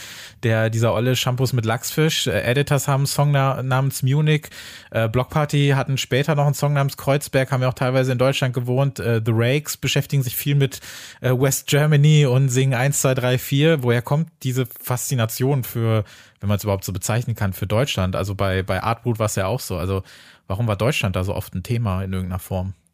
Naja, bei Franz Ferdinand ist es, glaube ich, leicht zu beantworten, weil äh, Nick McCarthy in Rosenheim aufgewachsen ist und der hat dann dieses äh, deutsche ähm, Element mit reingebracht. Der hat auch, der spricht auch natürlich fließend Deutsch mit einem leichten bayerischen Akzent, aber wo die Faszination bei den anderen Bands herkommt, kann ich hm. nicht sagen ähm, vielleicht ja nicht nur inhaltlich, sondern auch musikalischer Art wurden ja damals immer gefühlt die gleichen Referenzen herangezogen. In jeder, in jeder Review stand irgendwas von Gang of Four, von XTC oder von den Talking Heads oder sonst was. Habt ihr euch dann so rückwirkend, also gut, Albert, du hast das ja eh alles schon auswendig gekannt, aber ähm, Benjamin Anker, habt ihr euch vielleicht da auch so ein bisschen dann mit den Referenzen beschäftigt und zu gucken, stimmt das überhaupt? Konntet ihr euch dann auch noch irgendwie andere Musik erschließen, von der diese Bands angeblich gelernt haben oder hat euch das nicht so interessiert? Also, also ähm, ich habe mir das, glaube ich, immer mal vorgenommen, aber dann am Ende irgendwie nie gemacht und denke irgendwie auch heute teilweise noch so, eigentlich müsste ich mal gucken, wo das alles herkommt, was ich höre. Aber ähm, das hat bei mir tatsächlich nicht so eine Rolle gespielt hm. irgendwie. Ich habe das damals auch immer so gehört und gelesen, so Wire wurde ja auch oft genannt. Mhm. Ähm, und ähm, bin natürlich überhaupt nicht dazu gekommen, weil irgendwie 2004, 2005, 2006 äh, stand man vor so einem riesengroßen Berg an, äh, an neuer Musik, die, äh, die, die ich nicht kannte. Und diese ganz neuen Bands kamen irgendwie auf. Und ähm, ich habe mich schon auch mit alter Musik beschäftigt, aber jetzt nicht irgendwie äh, absichtlich irgendwie Wire oder so oder äh, Talking Heads gekauft oder angehört. Man muss ja auch noch dazu sagen, das war sozusagen zu der Zeit ja auch noch eine finanzielle Frage, die ganz anders war als mhm, heute. Also klar konnte man irgendwie raubkopiemäßig runterladen, aber so diesen kompletten Zugang hatte, hatte man ja gar nicht so. Und ich habe natürlich dann schon irgendwann später Talking Heads auch entdeckt, aber gar nicht jetzt unbedingt ähm, mit der Motivation, die äh, ja die Quellen dieser 2005er Musik ähm, herauszufinden, sondern einfach eher so. Also nee, habe ich nicht. Ich habe einfach nur diese diese neuen Bands alle abgefeiert und cool gefunden. Albert, hattet, äh, hatte man denn wirklich als Musikjournalist oder als Musikjournalistin so das Gefühl, das sind immer die gleichen Referenzen oder war das eher auch so ein bisschen so ein Bequemlichkeitsding vielleicht manchmal? Das war, glaube ich, ein Bequemlichkeitsding. Ähm, Im Fall von Gang of Four und Block Party haben die Vergleiche aber gestimmt. Also ähm, Silent Alarm kann man sehr gut vergleichen mit dem mit dem Gang of Four Album Entertainment von 1979, äh, was in dieser gewissen Funkiness der Musik äh, begründet ist. Also ich finde, Block Party haben so eine unterschwellige Funkiness und äh, genau die findet man auf dem, dem Gang of Four Album. Mhm. Äh, was die Faulheit betrifft, ist, ist öfter auch der Vergleich mit The Fall gefallen, den ich bei keiner dieser Bands nachvollziehen konnte, außer bei LCD Sound System, der manchmal äh, so geklungen hat wie, wie Mark E. Smith, aber der gehört ja hier nicht her. Ähm, der Vergleich war vollkommen aus der Luft äh, gegriffen und äh, von Faulheit motiviert. Albert, das wurde ja dann damals, hat man ja auch schon so da, viel davon gesprochen, dass wir jetzt von einem Hype sprechen und äh, viele Leute waren schon fast ein bisschen davon genervt.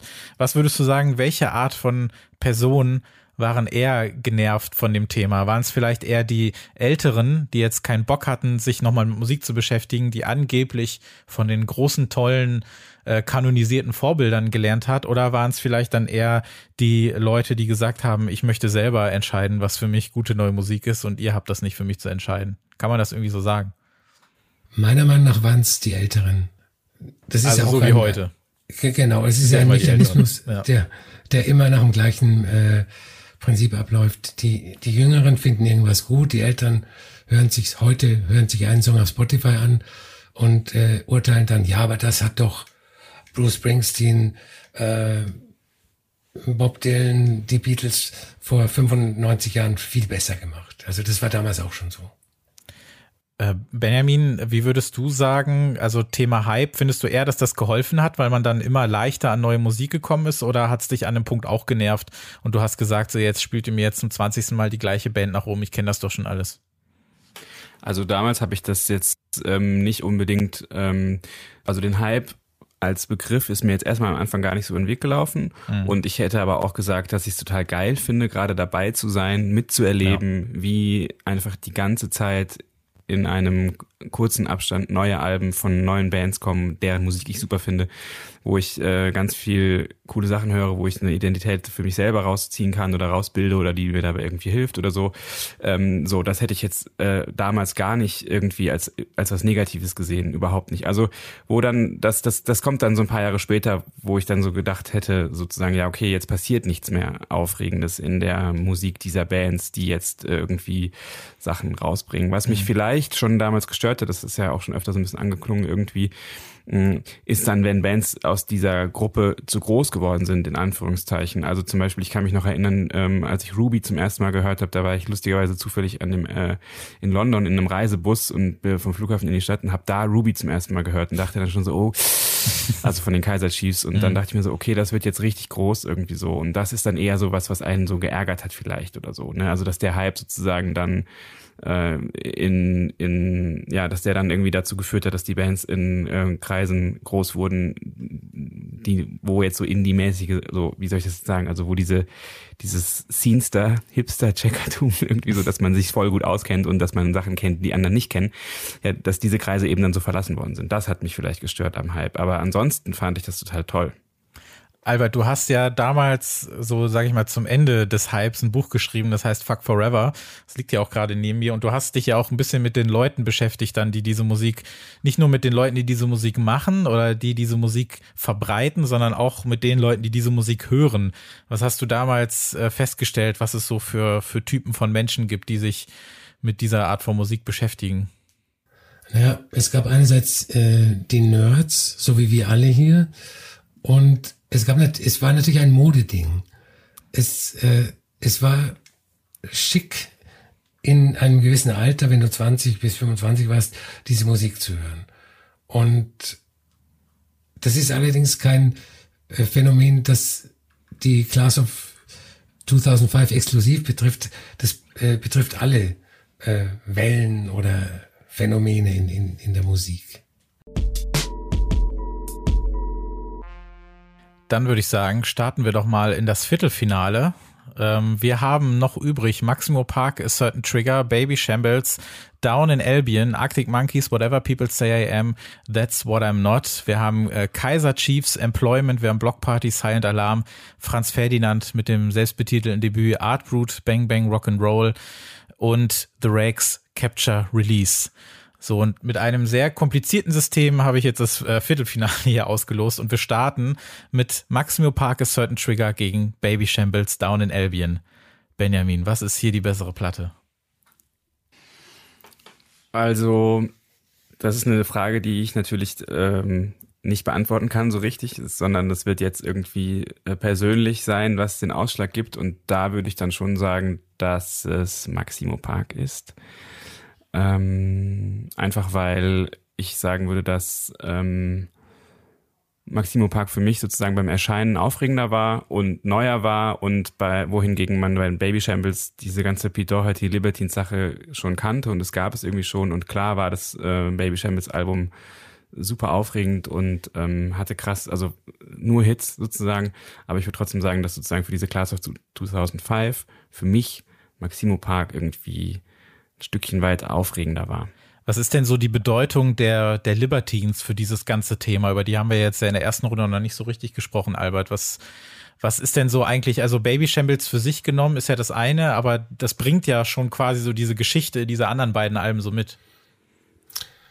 Ja, also man kann sagen, dass äh, das Libertines Debüt, das kam, glaube ich, November 2002, also Ende 2002, ähm, mit dafür verantwortlich war, dass sich wahrscheinlich einige dieser Bands überhaupt gegründet haben, weil die durch ihre ganze Attitüde und durch ihre Art und Weise zu spielen oder, oder Songs aufzunehmen. Also das, das sind Songs auf dem Album, die äh, würden unter einem anderen Produzenten nicht aufs Album kommen. Also diese Rotzigkeit und dieses Unfertige, ähm, dass das einige Bands inspiriert oder einige Leute inspiriert hat dazu, äh, Bands zu gründen, so nach dem Motto, mhm. wenn die das können, können wir es auch. Also insofern war, ähm, glaube ich, das Libertines Debüt für die Class of 2005 wichtiger als das äh, Debüt der Strokes ein Jahr vorher.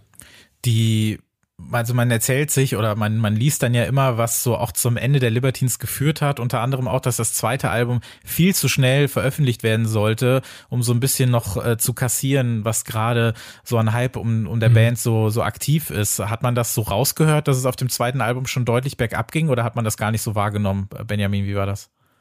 Also habe ich überhaupt nicht so wahrgenommen. Mhm. Ich finde das zweite Album tausendmal geiler als das erste, mhm. jetzt übertrieben gesagt. Aber ich habe, also ich finde dieses zweite Album, klar, das ist ein bisschen skizzenhafter, aber das finde ich irgendwie wunderschön. Ich habe da das Gefühl, es ist dadurch auch voll, hat es was voll Zerbrechliches, was voll Fragiles irgendwie, so diese Tragik der Bandgeschichte meint man raushören zu können. Und mhm. ich finde das aber überhaupt nicht schlecht. Also ich fand irgendwie, ähm, klar, das erste, also das ist auch super so, aber ich würde jetzt nicht sagen, dass, dass, dass, dass ja. man auf dem zweiten hört, dass es alles schon den Berg runtergeht. Hm.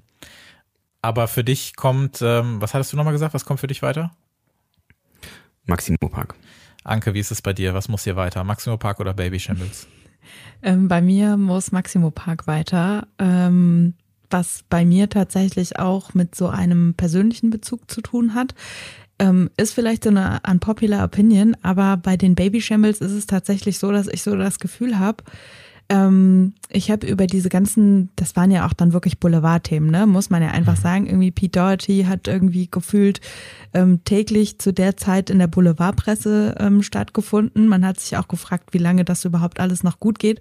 Und ich habe halt noch nie diese, also ich war bei den Libertines und bei den Baby Shambles nie so persönlich involviert. Ne? Also ich kenne aus meinem Freundeskreis auch die Stories, wie man dann irgendwie zu einem Libertines-Konzert gefahren ist, was dann nicht stattgefunden hat und zwei Sekunden mhm. vorher abgesagt wurde und sowas. Diese ganzen Dramen habe ich privat persönlich jetzt nicht mitgemacht und ähm, deswegen geht mir das, glaube ich, auch alles nicht so nah. Und ähm, bei Maximo Park, ähm, da bin ich zum einen auf Konzerten rumgehüpft und zum anderen, was ich an dem Album wirklich mag, ist, dass das auch alles so ein bisschen, ich sage jetzt mal Glam hat, aber ohne dass am Ende die Killers bei rauskommen. Ja. So, ne? Also ich finde es dann auch irgendwie in Ordnung, dass Paul Smith da mit seinem Hut rumrennt. Da kann man sicher auch drüber streiten, ob der sich nicht auch vielleicht mal ein bisschen locker machen könnte oder so. Aber das, ja, also ich meine, irgendwie dieses Cover ist ja auch so rot-schwarz und so, ne? Das ist ja alles irgendwie, ja, also das ist ja schon alles so sehr durchdacht und so. Ich finde, das manchmal stört mich das, bei, den Killers stört mich das rot-schwarz jetzt, äh, bei Maximo Park stört mich das äh, rot-schwarz jetzt nicht so. Nee, ich finde aber zum Thema locker, wenn man ihn dann aber selber so auf der Bühne rumturnen sieht mit ähm, riesengroßen Schweißrändern unter seinen schicken roten Hemden oder so, dann äh, finde ich das eigentlich, äh, finde ich das eigentlich auch total okay. Ich glaube, ja, voll. Äh, interessant, also was heißt interessant? Für viele, viele ist es, glaube ich, total Wumpe, aber äh, Certain Trigger erschien ja auf Warp und ich glaube, damals war das noch eher ein Thema, dass solche Musik sich jetzt plötzlich auch den Weg auf so ein eher so elektronikzentriertes Album wie Warp irgendwie so äh, gefunden hat. Dieses Jahr war das vielleicht nur noch so am Rande Thema, als das äh, Squid-Album erschienen ist, weil das Label ja mittlerweile eh viel breiter aufgestellt ist, aber da hat man auch schon gemerkt, okay, jetzt wollen die auch ein Stück von dem Kuchen haben und wir holen uns jetzt mal vielleicht eine der spannendsten Bands. Und das war eben Maximo Park und die haben ja ihre ersten drei Alben da irgendwie veröffentlicht. Und ähm, Anko, du hast gesagt, auf den Konzerten rumgehüpft, das bin ich auch. Und das sind wirklich richtig, richtig geile Erinnerung auf jeden mhm. Fall. Und jedes ja. Mal, wenn ich äh, The Coast is Always Changing dann höre und man dieses I am young and I am lost da mitbrüllen möchte, das werde ich auch mit 50 noch machen, weil ich mich dann eben young and lost fühlen will. Ähm, das geht halt einfach immer. Also ich mochte die Texte einfach so gerne und fand es natürlich auch toll, dass die, die Texte der, der Platte beilagen damals, und man sich das alles schon auswendig äh, lernen konnte, auch wenn man nicht immer die Handschrift wirklich lesen konnte. Ähm, war super. Und ich finde auch, dass ähm, man aber schon sagen muss, wir reden zwar jetzt nur über Certain Trigger, aber so mal auf die Band bezogen. Maximo Park sind jetzt nicht gerade das, was Nintendo mit ihren Pokémon-Spielen versucht. Das ist ja so ein Vergleich, den hört man ja ganz oft, glaube ich. Und zwar, dass sie es schaffen, also nein, überhaupt nicht, aber dass sie es, also ich musste da irgendwie dran denken. Maximo Park sind eine Band, die von Tag eins an ihre Fanbase so mitnimmt. Und Pokémon-Spiele kommen ja alle paar Jahre raus und schaffen es immer eine neue Generation an Fans zu versorgen. Das war jetzt ist alles sehr weit hergeholt. Aber als ich bei meinem letzten Maximo Park Konzert, das war jetzt zum sechsten Album 2017, als ich da war, da war ich immer noch einer der jüngsten, sage ich mal. Ich glaube nicht, dass die jetzt noch sich so anschicken, irgendwie neue Fans zu gewinnen oder so, sondern ihren Stiefel halt weiterspielen. Das funktioniert mittlerweile aber wieder besser als vorher. Also es gibt auch viele, die fanden das dritte Album fürchterlich, das mochte ich aber auch noch. Beim vierten und fünften war ich aber völlig raus. Das hat mir gar nicht gefallen, aber bei den letzten muss ich sagen, das kann man sich super anhören und das funktioniert immer noch und da dürfen diese Schuster auch bei ihren Leisten bleiben. Ich weiß nicht, ob ihr das auch noch so verfolgt, ob ihr die letzten Maximum Park Alben noch gehört habt. Seid ihr da noch so ein bisschen mit drin oder? Überhaupt nicht. nicht. Nee, nee, also ich auch nicht. Ich habe mir das jetzt irgendwie noch mal ein bisschen angeguckt und dann habe ich aber gedacht, so ich, ich finde es irgendwie, also ich freue mich für die, dass die so weitergemacht haben, ne, dass die jetzt wahrscheinlich irgendwie nicht die ähm, neuen Fans so dazu bekommen, aber dass die ja anscheinend so ganz gut, ich sag jetzt mal im Positiven, das verwalten können, was ja. sie sich da aufgebaut haben, irgendwie ja. so 2005, dann auch mit dem zweiten Album. Also beim zweiten Album war ich noch so dabei, aber dann bin ich auch irgendwann ausgestiegen. Mhm. Albert, äh, hattest du schon deine Stimme abgegeben? Nein. Ich werde es, das werde ich jetzt tun. Ist für mich eigentlich eine schwierige Entscheidung, weil ich beide Alben sehr mag und äh, beide sehr wichtig waren damals. Aber ich habe mich dann doch für Maximo Park entschieden, weil ich finde, dass die Baby Shambles irgendwie nicht reingehören. Also natürlich gehören die hier rein, aber jetzt so rein vom, äh, ja, von meinem Gefühl her haben es Maximo Park mehr verdient, äh, weiterzukommen. Damit sind Maximo Park mit einem klaren 4 zu 0 in der nächsten Runde. Und das nächste Viertelfinale, was ich ausgelost habe, lautet Franz Ferdinand, das selbstbetitelte Debüt gegen Employment von Kaiser Chiefs. Anke, was muss hier weiter? Ähm, ich habe ja eben gesagt, dass ich nicht nach objektiven Kriterien gehe, als es um Franz Ferdinand und Hardfire geht, äh, ging. Jetzt will ich es aber ein bisschen objektiver machen und ich bin diesmal bei Franz Ferdinand, ähm, weil sich das für mich nicht so abgenutzt hat. Also mhm. ich habe ähm, bei den Kaiser Chiefs auch sofort am Anfang so das Gefühl gehabt, das ist alles so doll, das ist alles so richtig auf die Fresse, ne? Da brennt die Flamme richtig, richtig groß und dann gucken wir mal, wie, wie schnell die Flamme dann auch wieder weg ist. Ähm, und bei mir war sie dann schnell wieder weg. Sie ist dann ja noch ein bisschen größer geworden mit dem Album danach von den äh, Kaiser Chiefs. Ähm, und ich bin am Ende ähm, da bei Franz Ferdinand einfach, weil ich das jetzt auch im Rückblick einfach so ja, so ein bisschen sexier finde. Mhm. Ja, ich mach's kurz. Kaiser Chiefs fand ich vorhin schon blöd, finde ich immer noch blöd. Franz Ferdinand kriegen hier meine Stimme. Benjamin, wofür entscheidest du dich? Ich entscheide mich auch für Franz Ferdinand. Ähm, weil ich das Kaiser Chiefs Album heute nicht mehr so gut hören kann wie das Franz Ferdinand Album. Das Dilemma ist ja, ähm, was man jetzt diese Entscheidung zugrunde legt. Ähm, lege ich meinen Geschmack oder mich des Jahres 2005 zugrunde oder jetzt. Ähm, das macht alles ein bisschen schwierig. Also damals war das Kaiser Chiefs Album schon sehr wichtig für mich und ich höre das auch noch. Also ich höre das mindestens einmal pro Jahr. Äh, Franz Ferdinand höre ich öfters und deshalb ist meine Entscheidung gefallen für Franz Ferdinand. Damit gibt es schon wieder ein klares 4 zu 0. Also selbst im Viertelfinale äh, wurde es bislang noch nicht spannend. Ähm, jetzt ich würde gerne noch einen Punkt einwerfen, wo wir gerade noch bei den Kaiser Chiefs sind, weil wir ja bei dir ja noch nicht äh, jetzt nicht mehr reden werden. Ähm, ich fand das bei denen halt total krass, wie das umgeschlagen ist. So, ähm, dass bei Ruby gefühlt die Early Adopter dann ganz schnell weg waren, so dass man da wirklich gemerkt hat, was mit so einer Band passiert, wenn die zu groß wird, ne? Dass dann mhm. einfach die, also ich habe das Gefühl, das war früher vielleicht ja auch noch mal mehr so ein Ding, dass man sich dann von den Bands abgewendet hat, wenn die zu groß geworden sind, weil die einem dann ja nicht mehr selbst gehört haben. Also das ist zumindest in meinem Leben jetzt nicht mehr so ein Thema, dass ich so denke, ja, wenn jetzt irgendwie weiß ich nicht, meine kleine Schwester die hört, dann ist aber mal Schluss damit so. Mhm. Und ich habe das Gefühl, dass es bei den Kaiser Chiefs schon sehr schnell sich gedreht hat. Ich weiß nicht, wie es euch da geht, wie ihr das so wahrgenommen habt. Ich, ich kann das auch erklären. Also, ähm, und in dem Fall liegt es daran, dass die Band wirklich schlecht geworden ist. Also die Band war wirklich schlecht. Also wer die äh, beim ersten Konzert in Deutschland im Atomic Café vor 200 Leuten gesehen hat, der hat guten Gewissens Ruby nicht mehr nicht gut finden können. Und ich habe die Kaiser Chiefs, ich glaube, vier oder fünf Mal live gesehen im Jahr 2005. Und das ist auch die Erklärung, warum das zweite Album so schlecht geworden ist. Sie hatten im Prinzip fürs erste Album unendlich Zeit. Die Songs waren Jahre alt, also sind vor Jahren geschrieben worden. Und dann haben die praktisch die Best-of ihrer eigenen Songs auf dieses Album getan.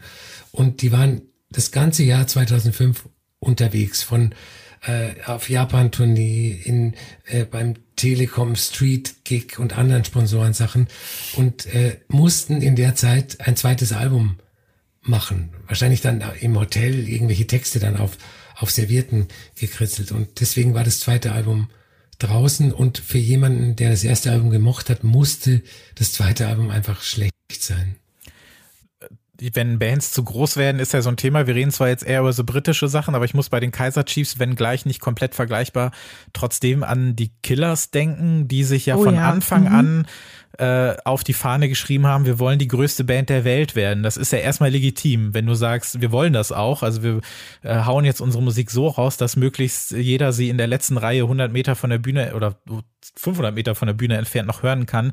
Und bei den Kaiser Chiefs ist es ja zumindest so, dass die ja vorher noch eine ganz andere Band gewesen sind. Ne? Das war doch auch eher so eine Punkband. Und dann haben sie sich ja komplett neu erfunden, in großen Anführungszeichen, um ja, um sich dann eher in diese, weiß nicht, äh, Pub-Brawler, Kirmesmusik, wie auch immer, ist jetzt eher negativ äh, konnotiert vielleicht, aber die haben sich ja dann ziemlich äh, ver verbritisiert, wenn man so will, und klang ja vorher noch anders und hatten ja auch einen anderen Namen und hatten ja auch schon, glaube ich, fast ein Album draußen. Das wurde dann aber wieder gecancelt. Und dann haben sie gesagt, wir sind jetzt die Kaiser Chiefs, machen andere Musik und haben das ja schon auch so ein bisschen ich will nicht sagen forciert, aber das war ja schon auch so ein bisschen der Karriereplan vielleicht. Mhm. Und vielleicht war es bei ihnen ja von Anfang an auch so, dass sie möglichst schnell, möglichst groß werden wollten, aber hatten dann vielleicht einfach nicht die, die passenden Hymnen mehr mit der zweiten Platte, was vielleicht mit dem ersten ja noch super funktioniert hat für die meisten. Hier sind jetzt auf jeden Fall Franz Ferdinand weiter. Und jetzt äh, blutet mir zwar ein bisschen das Herz, aber die Entscheidung bleibt einfach, Block Party Silent Alarm gegen The Rakes Capture Release. Äh, ich weiß, dass The Rakes jetzt vielleicht gleich rausfliegen werden, auch durch meine Stimme. Aber ich muss noch einmal sagen, dass ähm, ich die Stimme des Sängers ganz fantastisch finde. Ich finde, das hat dieses Album hat eine wahnsinnige Dringlichkeit. Das hat einfach total großartige Hits. Es ist wirklich mit so einer Träne im Knopfloch auf der Tanzfläche äh, kann man sich da noch über den Boden werfen und äh, hat ein paar der größten Hits des Jahres gehabt. Und ich finde alles daran sehr, sehr stylisch und sehr cool und ähm, werde The Rakes jetzt äh, hier, glaube ich, verabschieden müssen, weil natürlich Blockparty weiterkommt. Aber zunächst mal, Anke, was ist deine Stimme hier? Meine Stimme äh, geht an Blockparty. Ähm, auch weil ich, weil wir haben ja eben auch ähm, über Inhalte gesprochen. Ich finde, Mhm. das ist so eines der, ich sag jetzt mal, intellektuelleren Alben, die wir irgendwie heute auf der Liste haben, aber ohne, finde ich, so nervig arty zu sein.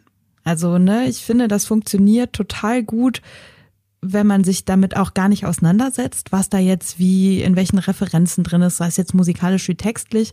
Aber wenn man möchte, dann kann man sich da schon so ein, so ein bisschen reinfuchsen. Und ich habe bei denen auch das Gefühl, ähm, dass die schon immer mehr Leute angesprochen haben als, ich sag jetzt mal, Indie-Rock-Leute. Ne? Also das ist irgendwie genremäßig, habe ich das Gefühl, für, für mehr Leute noch andockbar gewesen Ja. als so ganz klassische Gitarrenalben. Voll, da, da müsste ich mich jetzt mal als Beispiel ranziehen. Also das ist ja wirklich so. Also für mich wären sie Eintrittskarte vielleicht gewesen in so einen Bereich, aber für mich haben sie wirklich immer unabhängig davon funktioniert. Und äh, was du zu den Texten sagst, auf jeden Fall. Also auf dem ersten Album war es ja zum Teil auch noch sehr kryptisch, was, was Kelly da sich zusammengeschrieben hat. Und ähm, auch in den Sachen, die auf den Singles vorher rauskamen oder als sie noch auch andere äh, Bandnamen hatten, um noch Songs rausgebracht haben. Also das war auch was, womit ich mich so wahnsinnig viel beschäftigt habe, um zu gucken, worum geht's da. Und dann hat man sich ja auch so Interview-Schnipsel zusammengesucht, um zu gucken, ja, wovon singst du da jetzt eigentlich gerade?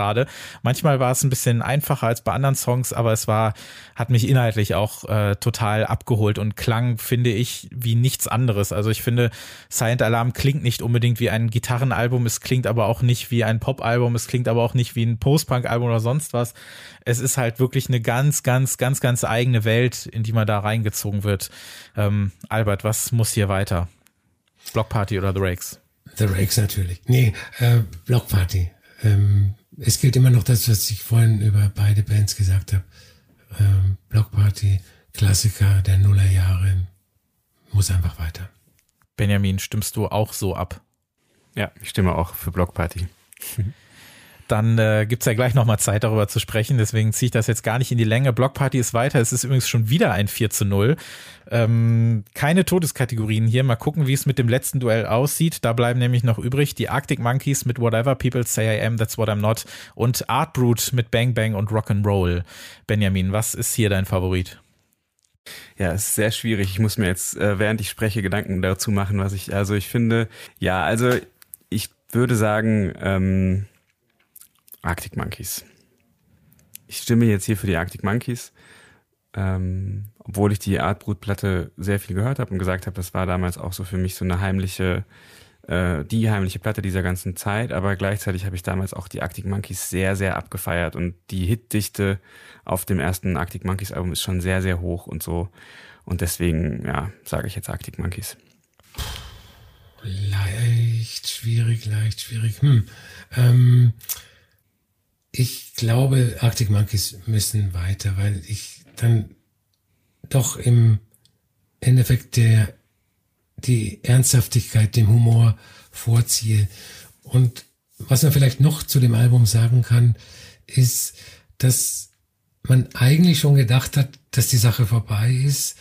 Und dann kommt im Januar des Folgejahres dieses Album, ähm, was dich weggehauen hat. Also das war schon ein, eine Sensation. Das ist ein ganz guter Punkt. Ne? Es war also das Arctic Monkeys Debütalbum war vielleicht fast schon so ein bisschen der Endpunkt, ne? weil dann fast alles gesagt war, auch was die Band an sich angeht. Ich finde musikalisch nicht unbedingt zu vergleichen, aber ich finde, dass auch Turners Texte haben übrigens auch eine Menge Humor, finde ich. Äh, vielleicht nicht immer so ganz eindeutig, aber das hat er immer sehr, sehr gut hingekriegt, das alles miteinander zu ähm, miteinander, miteinander zu verknüpfen.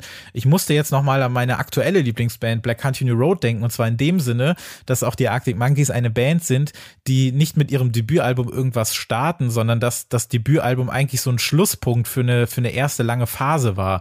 Also medial wurde das vielleicht auch anders wahrgenommen, weil man vielleicht dann auch als jemand, der darüber schreibt, ähm, vielleicht derjenige sein möchte, der was entdeckt oder sonst irgendwie und sich damit nicht selber untergraben möchte, wie auch immer. Aber Arctic Monkeys war ja auch schon so eine Geschichte. Man, man erzählt sich ja dann auch gerne diese, diese MySpace-Legende. Ne? Man hat ja die ersten Demos hochgeladen, dann haben sich schon Fanclubs gegründet, man hat sich die Sachen hin und her geschickt und äh, die Konzerte waren ausverkauft. Da gab es vielleicht irgendwie eine halbe Single oder sowas. Und äh, man hat ja dann ein halbes Jahr oder so noch auf das Album gewartet. Also die waren ja in Großbritannien 2004 ja schon total das Thema.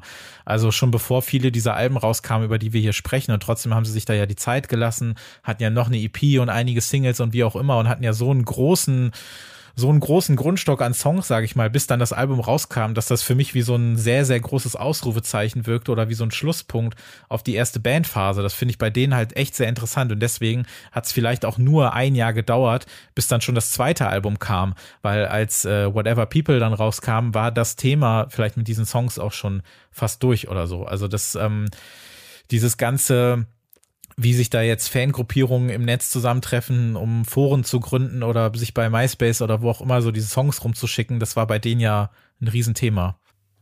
Ich muss sagen, ich weiß nicht, ob ich es mir bei den Arctic Monkeys nicht selber so ein bisschen schwer gemacht habe. Ähm, weil ich immer so das Gefühl hatte, auch früher, da muss man so ein Gefühl zu haben, ne? Weil das ja irgendwie alles so riesengroß war und ähm, ja, weil das einfach so, so, so ein Ding war, wo man ja nicht dran vorbeigekommen ist. Und dann habe ich mir immer gedacht, okay, jetzt muss ich mir das ja alles mal erschließen, jetzt muss ich da ja mal durchsteigen und habe dann deswegen eigentlich so ein bisschen Abstand davon genommen, weil ich so dachte, okay, das ist ja so groß, das raff ich ja sowieso alles nicht. Und eigentlich denke ich im Nachhinein, wenn ich mir das alles mal so ein bisschen unverkopfter gegeben hätte, dann hätte das wahrscheinlich auch gereicht, weil das ist ja am Ende des Tages auch einfach richtig großartige Musik. So, ich meine, objektiv gesehen auch, ne? Ich meine, das hatte ja auch aus Gründen diesen Erfolg. So, finde ich. Ich weiß nicht, ob ihr das auch schon mal mit Bands, über die wir heute sprechen, habt, dass ihr irgendwie so dachtet, so, irgendwie raffen das alle und ich raff das nicht. Ja, vielleicht bei, also ich weiß nicht, vielleicht dann bei sowas wie Kaiser Chiefs, wo ich es mir nicht erklären konnte, warum das so so gut ankommt. Aber bei den Arctic Monkeys ist mir das relativ leicht gefallen und da war dann aber auch die Musik, man kommt ja manchmal trotzdem nicht umhin zu sagen, jetzt geht mir nicht alle auf den Keks damit und ich höre es mir später an, weil mich der Hype nervt. Aber bei den Arctic Monkeys war von Anfang an die Musik einfach so gut, dass ich mir dachte, ja, es ist schon alles richtig so. Und ähm, da ist es mir, glaube ich, relativ leicht gefallen und die Songs also waren. Also ich hatte jetzt auch nicht so dieses, dass ich so dachte, der Hype nervt mich, sondern eher mhm. so, scheiße, die verstehen alle was, was ich noch nicht gerafft habe. So, wo ich noch nicht hintergekommen bin. Hattest du das Gefühl, das liegt an den Melodien, an den Texten, an dem Sound oder hast du nur gedacht, das ist genauso gut wie alles andere? Warum drehen ausgerechnet hier alle durch? Nee, ich dachte eher so, was, also ich dachte so ein bisschen so, okay, das ist jetzt voll riesengroß und das, das muss ja offensichtlich voll viel mit voll vielen Leuten machen. Mhm. So, weil, also, das ist für mich tatsächlich damals eine sehr starke Kategorie gewesen, mit der ich Musik gehört habe. So, ne? Mhm. Was macht das jetzt mit mir? So. Und deswegen muss ich auch sagen, ich entscheide mich in dieser Runde ähm, entgegen dem, was Albert eben gesagt hat, für den Humor und gegen die Ernsthaftigkeit und bin dann äh, bei Art Brute, weil das eben sowas ähm, ist, was für mich auch so eine ganz starke Freude am Machen ausstrahlt, ne? So einfach so, lass das jetzt mal machen und wenn das jetzt irgendwie nicht hunderttausendprozentig perfekt ist, ist auch okay, ne? Ich mag das auch zum Beispiel bei Eddie Argos total gerne, dass der irgendwie selber immer noch voll viel Output hat, dass der irgendwie malt, dass der Comics macht und sowas alles und das dass sich alles nicht so ernst nimmt. Und da ist für mich dann, glaube ich, die Eintrittsbarriere einfach so ein bisschen geringer. So dass ich nicht so das Gefühl habe, ich bräuchte einen Uni-Abschluss, um das überhaupt erstmal alles verstehen zu können sondern ich kann da irgendwie mitmachen und wenn ich das nicht alles verstehe, ist irgendwie auch in Ordnung. Albert, möchtest du dich noch umentscheiden oder bleibst du bei den Monkeys? Ich bleibe bei den Arctic Monkeys.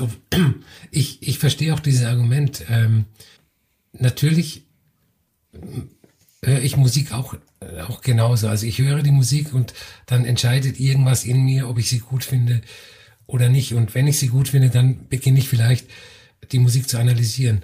Und es ist natürlich auch oft vorgekommen, dieser, dieser ähm, Arctic Monkeys Fall, zum Beispiel bei, bei den Killers habe ich nie verstanden, äh, warum jeder das mag und äh, ich nicht.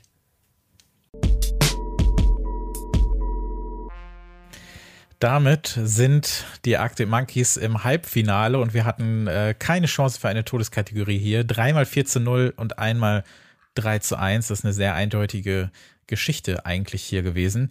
Ähm, zu diesen 16 Alben, über die wir heute sprechen, da hätte es ja noch viel mehr geben können. Was sind denn so für euch wichtige Bands aus diesem Jahr oder aus dieser Zeit? Vielleicht nicht mal unbedingt, was ein Album angeht. Es reichen ja auch manchmal ein paar gute Singles, die euch hier noch fehlen würden normalerweise. Also was sind so noch Geheimtipps oder andere Platten, die ihr hier vermisst? Ähm also wir sind ja sehr in Großbritannien geblieben, aus Gründen, damit wir nicht noch mehr ausufern. Ähm, für mich muss da eigentlich auf jeden Fall auch noch Mando Diao dazu. Und für mich müssen da auf jeden Fall auch Phoenix noch dazu, die mhm. damals für mich auf jeden Fall in der Suppe auch ordentlich mit drin geschwommen sind. Und ich gucke das jetzt gerade nochmal nach. Es war tatsächlich so, dass Mando Diao und Phoenix auch beide es tut mir leid, Benny, wenn ich jetzt nochmal ähm, Salz in die Wunde reinstreue. Auf diesem Heidern Festival 2005 ja. gespielt haben. Es war Wahnsinn. Da waren Art Brut, da waren Franz Ferdinand, da waren ähm, Mando Diao, da waren die Kaiser Chiefs, Money Brother, finde ich, gehört da auch noch so ein bisschen zu. Und Phoenix waren da auch dabei. Und äh, The Coral, aber die sind ja eigentlich noch ein bisschen ähm, früher gewesen ja, mit stimmt, einem die anderen. Haben ein bisschen eher angefangen, ne? ja. Genau, aber ja, also ich wäre auf jeden Fall so bei Mando Diao und ähm, bei Phoenix ganz stark dabei. Benjamin, was würde dir noch fehlen vielleicht? Was wären noch Ergänzungen gewesen? Ja, also Mando Diao würde ich auch sagen, dass die für die damalige Wahrnehmung eine ganz große Rolle gespielt haben hier für mich hier in Deutschland auf jeden Fall. Äh, und äh, natürlich eine US-Band, die auch zu der Zeit, äh, die ist auch schon erwähnt worden, Interpol, würde ich auch sagen, gehört noch irgendwie dazu, wobei die natürlich musikalisch auch ein bisschen weiter weg ist. Aber so, ja, und vielleicht auch, ähm, vielleicht auch die Shoutout Louds. oh ja. So, die waren mhm. damals ja, also so, ne, war ja auch irgendwie relativ groß.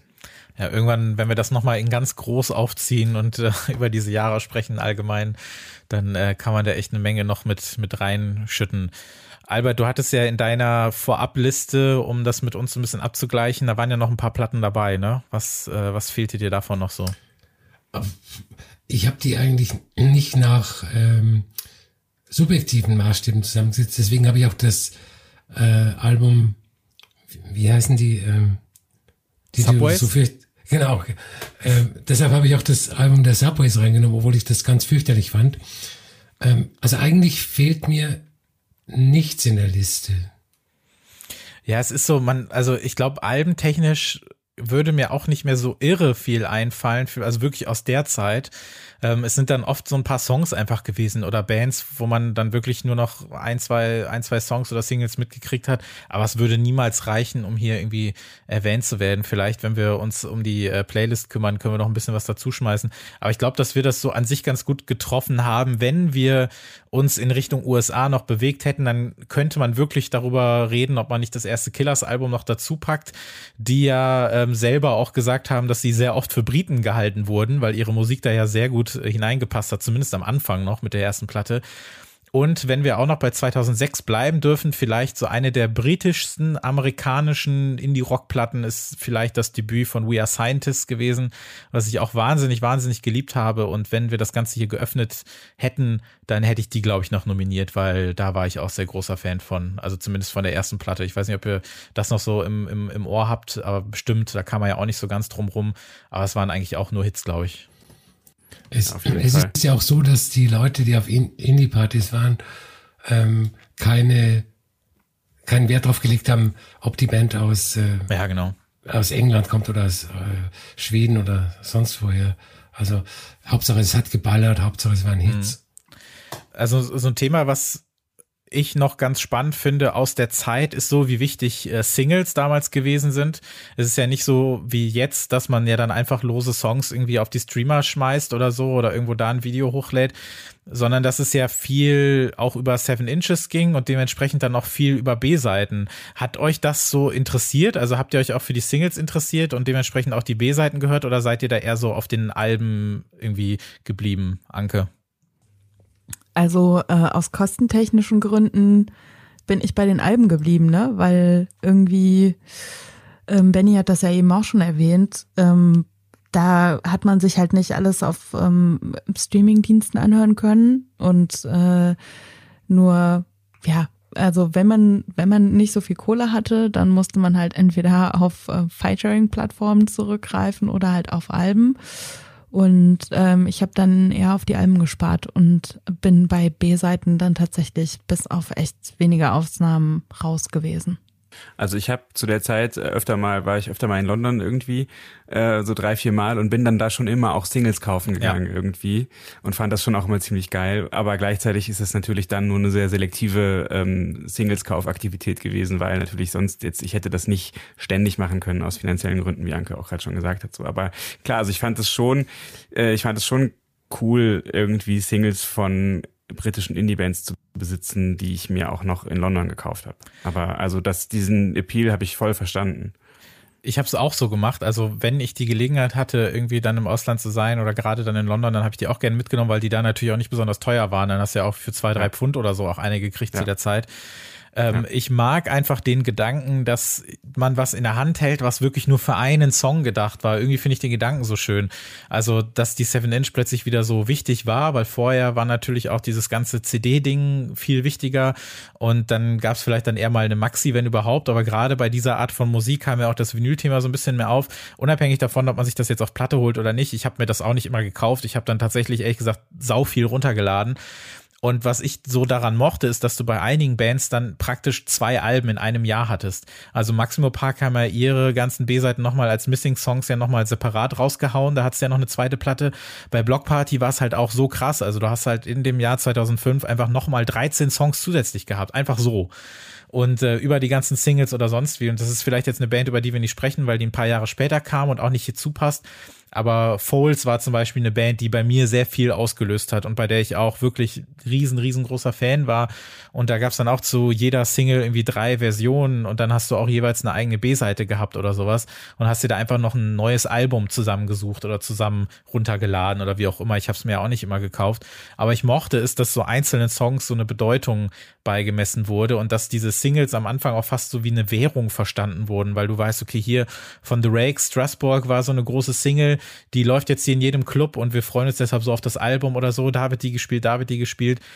Und das klar hast du in der elektronischen Musik vielleicht öfter bei so klassischen Zwölfern, die dann ja auch meist in so eine, so eine EP-Richtung dann gehen. Aber gerade bei diesen Indie-Singles, bei den Seven Inches, fand ich das eigentlich super, dass, dass dem so eine Bedeutung beigemessen wurde und dass du daraufhin auch dann die Motivation von der Band- und Label-Seite hattest, noch mehr Output zu haben und im Bestfall wirklich ein zweites Album im gleichen Jahr zu haben. Und da ist so viel, so viel Gold einfach noch bei gewesen bei so vielen dieser Band. Arctic Monkeys ist ja ein mega Beispiel. Die haben ja so viele Songs gehabt, die dann ja auch nochmal wirklich separat veröffentlicht wurden oder die dann auch live oft gespielt wurden oder so, weil die einfach auch nicht schlechter waren als das, was auf den Platten drauf war.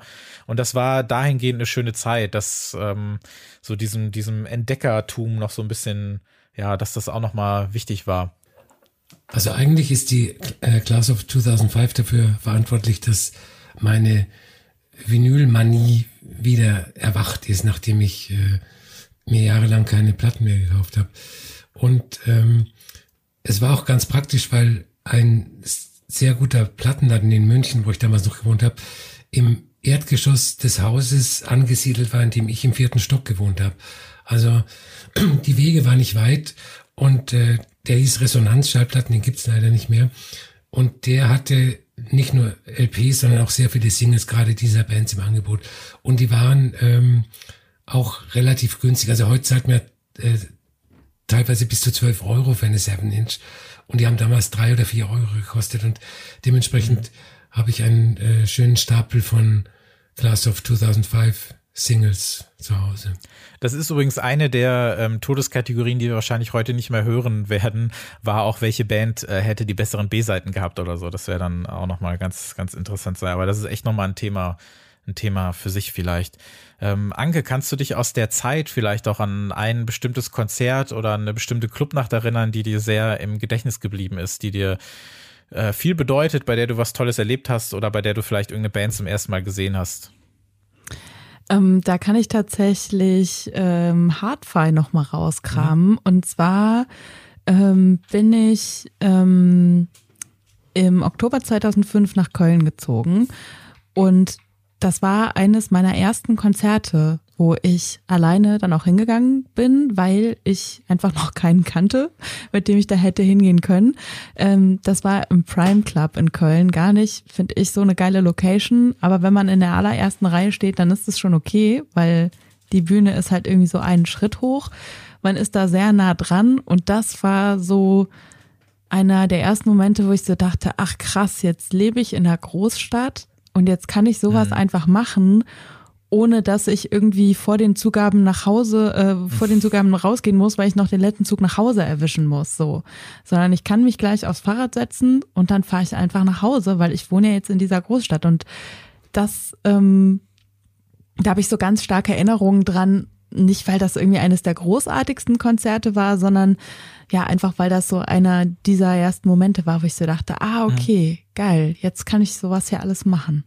Ja, sowas ist wirklich, das ist wirklich geil. Das war zwar bei mir jetzt nicht in, in der Zeit genau, aber einige Jahre später, als ich dann nach Berlin ging und da hatte ich dann meine ganzen Klamotten bei einem Freund in der Wohnung. Ich selber habe aber an dem Abend noch in einem A&O-Hostel übernacht, weil ich erst am nächsten Tag in mein WG-Zimmer konnte und hatte dementsprechend nichts mehr bei mir, bin dann mehr oder weniger von seinem Auto dann irgendwo hingefahren worden, wo das Konzert, ich weiß nicht mehr, wie die Location heißt, aber da habe ich dann Gauntlet hergesehen. Ich weiß nicht, ob die noch einer kennt. Ähm, die gab es ja auch nicht so lange und das war irgendwie so ein, so ein super kleines Konzert in so einer kleinen Halle am Wasser oder sowas. Da waren vielleicht 30 Leute. Und ich war einfach total fertig und angestrengt von diesem ganzen Tag, aber gleichzeitig war mir, war mir das alles so egal, weil das einfach so ein geiler Moment war, jetzt einfach hier zu stehen und sich das anzugucken, wo ich mir dachte, okay, hier in der Ecke wäre das nie im Leben passiert, dass die hier so spielen würden. Und bin dann auch, genauso wie du sagst, äh, dann nicht mit dem Fahrrad, aber einfach im Bus gestiegen und dann in mein Hostel, hab mich da hingelegt und gedacht, was war das eigentlich für ein Tag heute? Weil ich da irgendwie vorher noch fünf Stunden unterwegs war und ja, solche Momente sind, sind, sind richtig cool auf jeden Fall.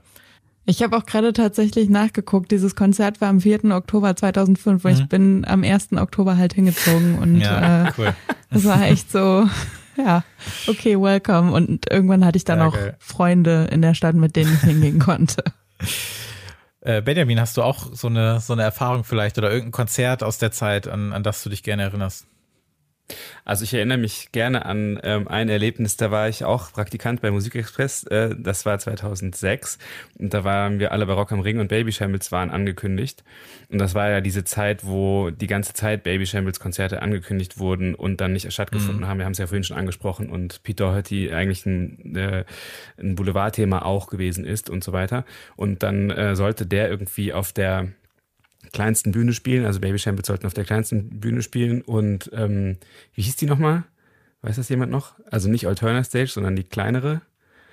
Ja, ist auch egal. Talent und, Stage oder so ähnlich. Ja, ja, irgendwie. Ja. Und ab, wurde abgesagt und es hieß irgendwie, die sind unterwegs, aber kommen und ich weiß nicht mehr genau, aber es, die ganze Zeit über, es gab ja auch noch kein Twitter und so, die ganzen Tag über kamen immer so Nachrichten, man wusste nicht, ob es wirklich stattfindet und irgendwann kamen die dann nachts um, weiß ich nicht, zwei Halb oder so. Halb, halb drei. drei. Ja, und ähm, wir, wir haben es uns ja zusammen angeschaut. Und was ich aber mhm. eigentlich super krass fand, war, wir, die Leute standen da und haben gewartet und gewartet vor dieser kleinen Ministage und irgendwann kamen die dann und wir hatten ja eben diese Pässe und konnten ja hinter die Bühne gehen und standen dann ja wir beide und ich glaube Marina noch, ne? Mhm. Standen auf der Rampe, also quasi auf der Rampe zur Bühne hoch, so auf der auf der Hälfte, also da war so diese diese Rampe und dann war so eine Zwischenplattform, da ging die nächste Rampe wieder weiter und wir standen da so und haben uns eben angeschaut, wie diese Band dann äh, die Bühne geentert hat und äh, so rechts oder hinter von uns hinter uns diese riesen Menge von wartenden Menschen. Es war ja auch schon relativ kalt um halb drei in der Eifel nachts im Juni. Hm. Und dann äh, kam Pete Doherty eben, der diese Rampe hochgetorkelt und hatte so einen Camcorder in der Hand und hat das alles so gefilmt und war, also hat man sich vielleicht auch eingeredet, ich weiß es nicht mehr genau, war aber auf jeden Fall so nicht nüchtern, würde ich behaupten. Mhm. Und ähm, ist dann diese Rampe hochgelaufen und hat vor uns, also hatten es ja auch dann so gefilmt und hat vor uns einmal so eine Pirouette gedreht, einmal um die eigene Achse sich gedreht und ist dann auf die Bühne hoch und dann brach diese ganze Menge in so einem krassen Jubel aus. Und dann ging dieses Konzert los, was ich auch noch als sehr gut in Erinnerung hatte, mhm. eigentlich. Aber natürlich gehört ja dazu auch so diese, diese Legende von, kommt der, kommt der nicht, wir sind jetzt auch dabei, wir erleben jetzt auch was Historisches, wir erleben jetzt vielleicht auch ein Baby Konzert, was nicht stattfindet und so. Und natürlich hatte das dadurch auch eine ganz andere Macht oder Wirkmacht, dieses Konzert, als wenn er jetzt am, äh, wie, wie angekündigt, um 15.30 Uhr da gespielt hätte. Ne, so. Mhm. Aber das war halt schon so, dass man das Gefühl hatte, oder dass ich so das Gefühl hatte, okay, ich bin jetzt gerade so richtig dabei, einfach. Wie irgendwie in die, in die History passiert, sozusagen. Mhm. Ich habe zu dem Zeitpunkt, also wenn auf dieses Jahr jetzt gemünzt, also sehr, zu dem Zeitpunkt war ich noch nicht auf vielen Konzerten und dann war natürlich klar, irgendwo muss ich jetzt Blockparty sehen und die sind zum Glück ja dann auch noch in einigen kleineren, die waren auch in Bielefeld zum Beispiel oder so noch, im Ringlock-Schuppen damals und so, da habe ich die gesehen und in Köln auch noch ein paar Mal und sowas und äh, habe das versucht, das so oft wie möglich hinzukriegen und ich war auch alleine dann unterwegs und bin dann dahin gefahren und äh, das waren alles, also ich kann da glaube ich nicht mal ein Konzert hervorheben, vielleicht nicht mal das erste, das war einfach so krass, dass dann irgendwie zum ersten Mal dann quasi so, okay, das gibt's alles wirklich, so nach dem Motto, das ist so eine Bestätigung. Ich will, das ist sonst passiert das ja alles eher so im Kopf oder von mir aus auch im Herzen oder auf dem Plattenteller, wo auch immer, ist auch wurscht. Oder man liest davon oder so, aber es man ist trotzdem immer noch so ein bisschen es fühlt sich alles noch nicht so real an, bis man dann diese Leute tatsächlich mal auf einer Bühne sieht und feststellt, oh, es gibt wirklich noch andere, die finden das cool und kommen dafür hin. Und das waren dann auch so Momente, wo man dachte, okay, so ganz allein ist man ja echt nicht mit damit und man muss nicht erst in irgendwelche britischen Fanforen gehen oder so, um jemanden zu finden, der das auch geil findet. Und das hat sich echt ganz gut angefühlt, muss ich sagen. Aber du hast ja gesagt, du hast ja die Kaiser Chiefs, glaube ich, alleine vier, fünf Mal gesehen in mhm. dem Jahr, ne? Du warst dann wahrscheinlich noch, noch mehr unterwegs als sonst auf Konzerten. Hast du da sonst auch noch irgendwas zu erzählen? Ja, ich habe sehr viele Bands äh, auch mehrfach gesehen. Ähm, aber so nach dem Baby Shambles Ding war vielleicht The Dead Sixties äh, mein Lieblingskonzert in diesem Jahr.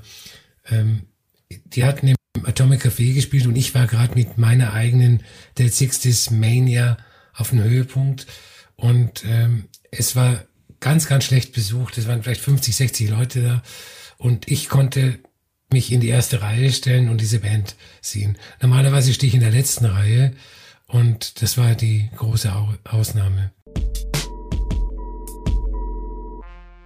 Dann würde ich sagen, springen wir doch mal ins Halbfinale. Wir nähern uns dem dem Finale natürlich, mit dem Halbfinale. Und das erste Halbfinale lautet Maximo Park A Certain Trigger gegen Arctic Monkeys Whatever People Say I Am, That's What I'm Not. Anke, was muss ins Finale? das, ähm, ja, ich finde es tatsächlich schwierig, weil mh, mm, ich mir natürlich auch Gedanken darüber mache, wie viel entscheide ich jetzt nach ähm, persönlichen Befindlichkeiten, um es mal so zu sagen. Ähm, und wie viel gucke ich irgendwie objektiv drauf, wie eine wie wichtig eine Platte ist, so, ne? Und wenn wir gucken, wie wichtig ist eine Platte, dann sind wir natürlich bei Arctic Monkeys. So, da brauchen wir ja, glaube ich, nicht drüber zu diskutieren. Also, so wie einflussreich und dies, das haben wir ja eben auch schon drüber gesprochen. Ähm, da ich glaube, dass die Arctic Monkeys weiterkommen, werde ich jetzt mal für Maximo Park stimmen, damit ähm, ihr mir vielleicht auch noch mal ein bisschen näher bringen könnt, dass ich da vielleicht auch noch mal ein bisschen unverkauft daran gehe an die Arctic Monkeys. Es wird halt nicht leichter jetzt, ne, bei den Paarungen. Ähm,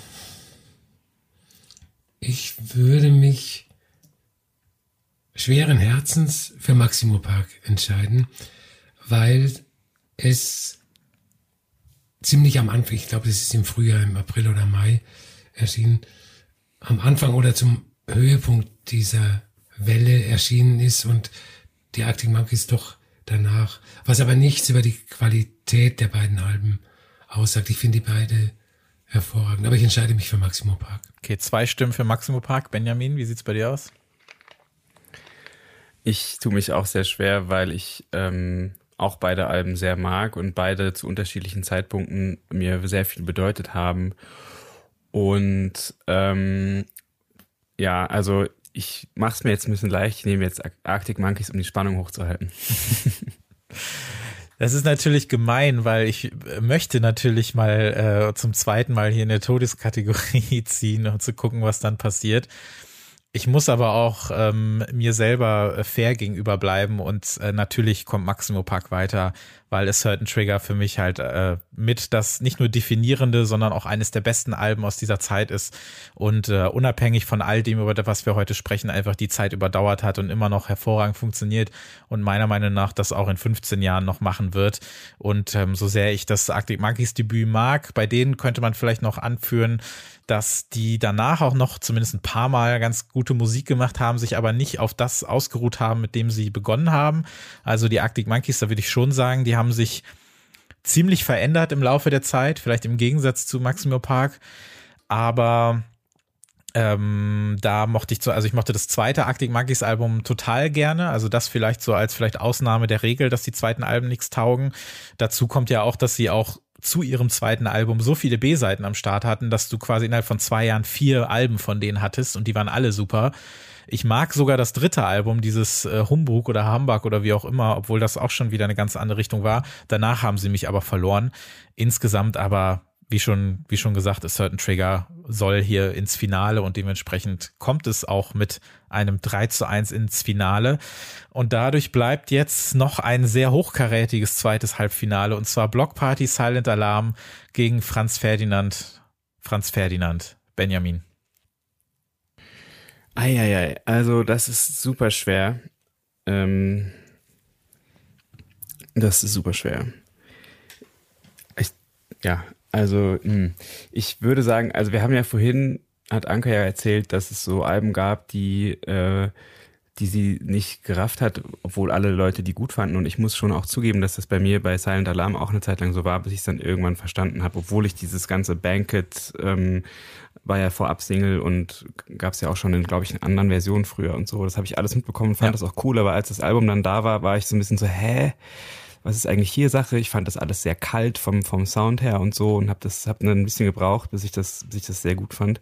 Wohingegen äh, Franz Ferdinand ich von Anfang an richtig krass fand und richtig gut fand. Und ähm, ja, es, wenn ich jetzt, je länger ich rede, desto äh, wird nicht besser. Also, also ich muss mich jetzt mal entscheiden. Ähm, und ich nehme Franz Ferdinand. Ja. Ähm, bei mir gibt es Blockparty, ähm, weil das auf jeden Fall ein Album ist, was bei mir eine längere Halbwertzeit hatte. So, was vielleicht auch an der Öffnung Richtung andere Musikgenres noch liegt. So, ich finde dieses Franz Ferdinand Album wirklich eines der besten Indie-Alben, also diese, der besten Indie-Indie-Alben, so. Ich habe ja auch eben schon fünfmal gesagt, wie wahnsinnig sexy ist ich das alles finde, das wird auch so bleiben. Aber am Ende des Tages, ähm, wenn ich mir jetzt ähm, ein Album davon nochmal rausholen würde oder wenn ich danach gehe, welches Album ich öfter nochmal raushole, dann ist es auf jeden Fall Block Party. Eins zu eins steht's. Albert, wofür entscheidest du dich? Es ist natürlich so, je hochwertiger die Paarungen werden, desto mehr äh, versucht man in seinem Kopf irgendwelche ähm, Kategorien aufzubauen, nachdem man die Alben bewerten kann. Ähm, und aber es fällt mir eigentlich nicht schwer, Bye Bye zu Franz Ferdinand zu sagen, obwohl es ein super Album ist und wahrscheinlich in meinen 100 liebsten Alben aller Zeiten steht. Ähm, Block Party höre ich, ich höre beide Alben noch, aber ich höre Block Party heute noch mit größerem Vergnügen als Franz Ferdinand. Damit sind Block Party weiter, denn ich kann natürlich nichts anderes tun, als hier ähm, Silent Alarm die dritte Stimme zu geben, auch wenn ich nach wie vor das Franz Ferdinand Debüt super finde und auch Alex Capranos ja mit dafür verantwortlich ist, dass Block Party es überhaupt zu einem Album geschafft haben, denn Kelly hat ihm ja eine Demo-CD von Block Party gegeben. Ich glaube, da hießen sie auch schon Block Party oder es war noch Union, das weiß ich nicht. Ähm, und hat dann dafür oder hat zumindest mit dafür gesorgt, dass da äh, alles so ein bisschen schneller vonstatten ging und sie ihre Musik machen konnten. Ähm, ich bin, also ich entscheide eigentlich überhaupt nicht nach irgendwelchen objektiven Geschichten, weil ich nicht, ich, also ich wüsste ehrlich gesagt nicht, was dann gewinnen sollte. Also für mich ist Silent Alarm das, äh, also wirklich jede Sekunde davon ist für mich perfekt und es hat so eine gigantische Rolle in meinem Leben gespielt und so viel ausgelöst. Es sind, es sind mehrere Beziehungen entstanden wegen dieser Platte. Es sind Jobs entstanden wegen dieser Platte. Ich bin umgezogen für diese Platte. Ähm, ich habe so viele Leute kennengelernt wegen dieser Platte. Es hat sich so viel in mir selbst verändert, wie ich dann auch Musik gehört habe, wie ich mich mit Musik beschäftigt habe danach. Und ähm, dabei haben wir noch nicht mal über die Musik selber gesprochen und äh, das werden wir aber gleich im Finale dann noch machen, das dann lauten wird Maximo Park ist Certain Trigger gegen Block Party Silent Alarm. Das ähm, wird, glaube ich, sehr interessant gleich. Aber vorher können wir ja noch mal so ein bisschen gucken, wie hat das eigentlich aufgehört, Albert? Du hast ja so gesagt, so 2006 fing das so langsam an, aufzuhören, wenn man das so mhm. möchte. Äh, woran lag das deiner Meinung nach, dass, ähm, dass da so ein bisschen die Stimmung vielleicht gekippt ist in der Richtung? Na, es ist ja immer so. Also es gibt ja verschiedene Gründe, warum, warum solche äh, Wellen dann plötzlich abebben. Und ähm, das eine sind natürlich die Leute, die das hören. Irgendwann hast du davon genug, immer wieder das Gleiche zu hören. Und dann wendest du dich anderer Musik zu oder anderen Sachen zu. Und ähm, vielleicht ist es aber auch sein, sein Teufelskreis, weil wenn das Faninteresse nachlässt, lässt natürlich auch das Interesse der Labels nach, solche Bands nachzuschießen, in Anführungszeichen. Und äh, dann kommen immer weniger Bands, die diese Musik machen. Die können natürlich auch, die werden von immer weniger Leuten gehört und irgendwann ist es ganz vorbei. Anke, wie war das so in deinem Musikgeschmack? Hat, äh, wann fing das an, dass dich das vielleicht weniger interessiert hat oder du dich weniger mit diesen Bands beschäftigst, äh, beschäftigt hast? Hat es eher was damit zu tun, dass die Nachfolgealben nicht so gut waren oder dass keine neuen Bands kamen, die daran anknüpfen konnten? Also das war auf jeden Fall so ein bisschen ein schleichender Prozess, ähm, der, glaube ich, ähm, auch damit zu tun hat, was so an Bands so nachgekommen ist. Ähm, und das äh, Benny hat eben sehr kritisch auf, oder warst du das, Christopher, New Rave drauf äh, geguckt? Ja. Ähm, ich muss sagen, ich bin dann ähm, mit dem pinken American Apparel Schal doch auch äh, beim Meld rumgehüpft in der ersten Reihe. Und hast auf die Klecksons gewartet. Genau. ja. ähm, und ähm, bin dann, wenn wir mal auf dieses Ausgehding drauf gucken, nicht mehr so in den Rose Club gegangen, sondern eher so auf Minimal Techno Partys und war dann irgendwie auf der Total Confusion irgendwie ähm, in Köln unterwegs. Und bei mir hat sich einfach so ein bisschen der Geschmack verändert. Ähm, und so ein bisschen, ja, hat man sich so auseinandergelebt irgendwie. Mhm. Und so ein paar, also ich finde, ähm, ich weiß jetzt gar nicht, Benny, wann war das Whitest Boy Alive Album, was du bei mir im Plattenladen gekauft hast? Welches Jahr war das? So 2007 oder so? Acht? Ich weiß es gar nicht. Ähm, oder war das noch Also das erste kam 2.6 raus, das zweite 2.9. Okay, dann, dann war das tatsächlich, 2006. muss das, ja, dann muss das oder? 2006 gewesen sein. Ich finde, da steckt ja dieser Indie-Appeal schon auch noch mit drin, so, aber natürlich nicht Indie-Rock, aber schon so diese sehr dolle Öffnung so Richtung Elektro und so. Und ich hatte jetzt zwar nicht so eine ähm, so eine bunte Brille, wo so vorne so Querstreben noch drin waren, aber ähm, also so, ich sag mal, Affi und Ed Banger und sowas, da war ich dann schon auch dabei. Ja, Affi muss ich, wir sind ja unter uns, ne, Affi fand ich auch schon ganz schön cool, muss ich sagen. Ja, bei, bei, bei, all dem, äh, bei all dem New Rave äh, Gehate, aber, aber das hat ja auch so ein bisschen, das hat ja aber auch, finde ich, von der Stimmung her, wir hatten es ja eben von den Hedonisten und von mhm. den Leuten, die feiern wollen, hat das das ja, finde ich, schon sehr auch abgelöst so. Also, dass die HedonistInnen eher dann da unterwegs waren, wahrscheinlich. Ja, ich habe jetzt den Text zu Pop the Glock nicht mehr so äh, vor mir, aber ich glaube, so tief äh, ging es da tatsächlich äh, nicht zur Sache, glaube ich. Weiß ich nicht mehr. Ähm, Albert, das passt ja, also die Beschreibung passt ja eigentlich super auf das, was du ja schon äh, kurze Zeit später ja auch für dein Buch so beobachtet oder vorhergesagt hast, ne? Dass sich das so ein bisschen ins Elektronische weiterzieht, wenngleich mhm. man immer darüber streiten kann, was damit gemeint ist. Also ich bin schon der, der Meinung, dass viele Leute, glaube ich, diesen Zwischenschritt gebraucht haben über so über so Sachen wie Justice vielleicht auch oder diese New Rave, dieser New Rave Kram, der ja immer noch diesen Rock-Habitus so hatte, aber dann trotzdem schon ein bisschen was anderes mit musikalisch äh, rein, reingewoben hat. Wie hast du das da wahrgenommen in der Zeit? Es war auch so, dass bei Indie-Partys die Musik dann auch immer elektronischer geworden ist. Lag wahrscheinlich daran, dass eben nichts nachgekommen ist.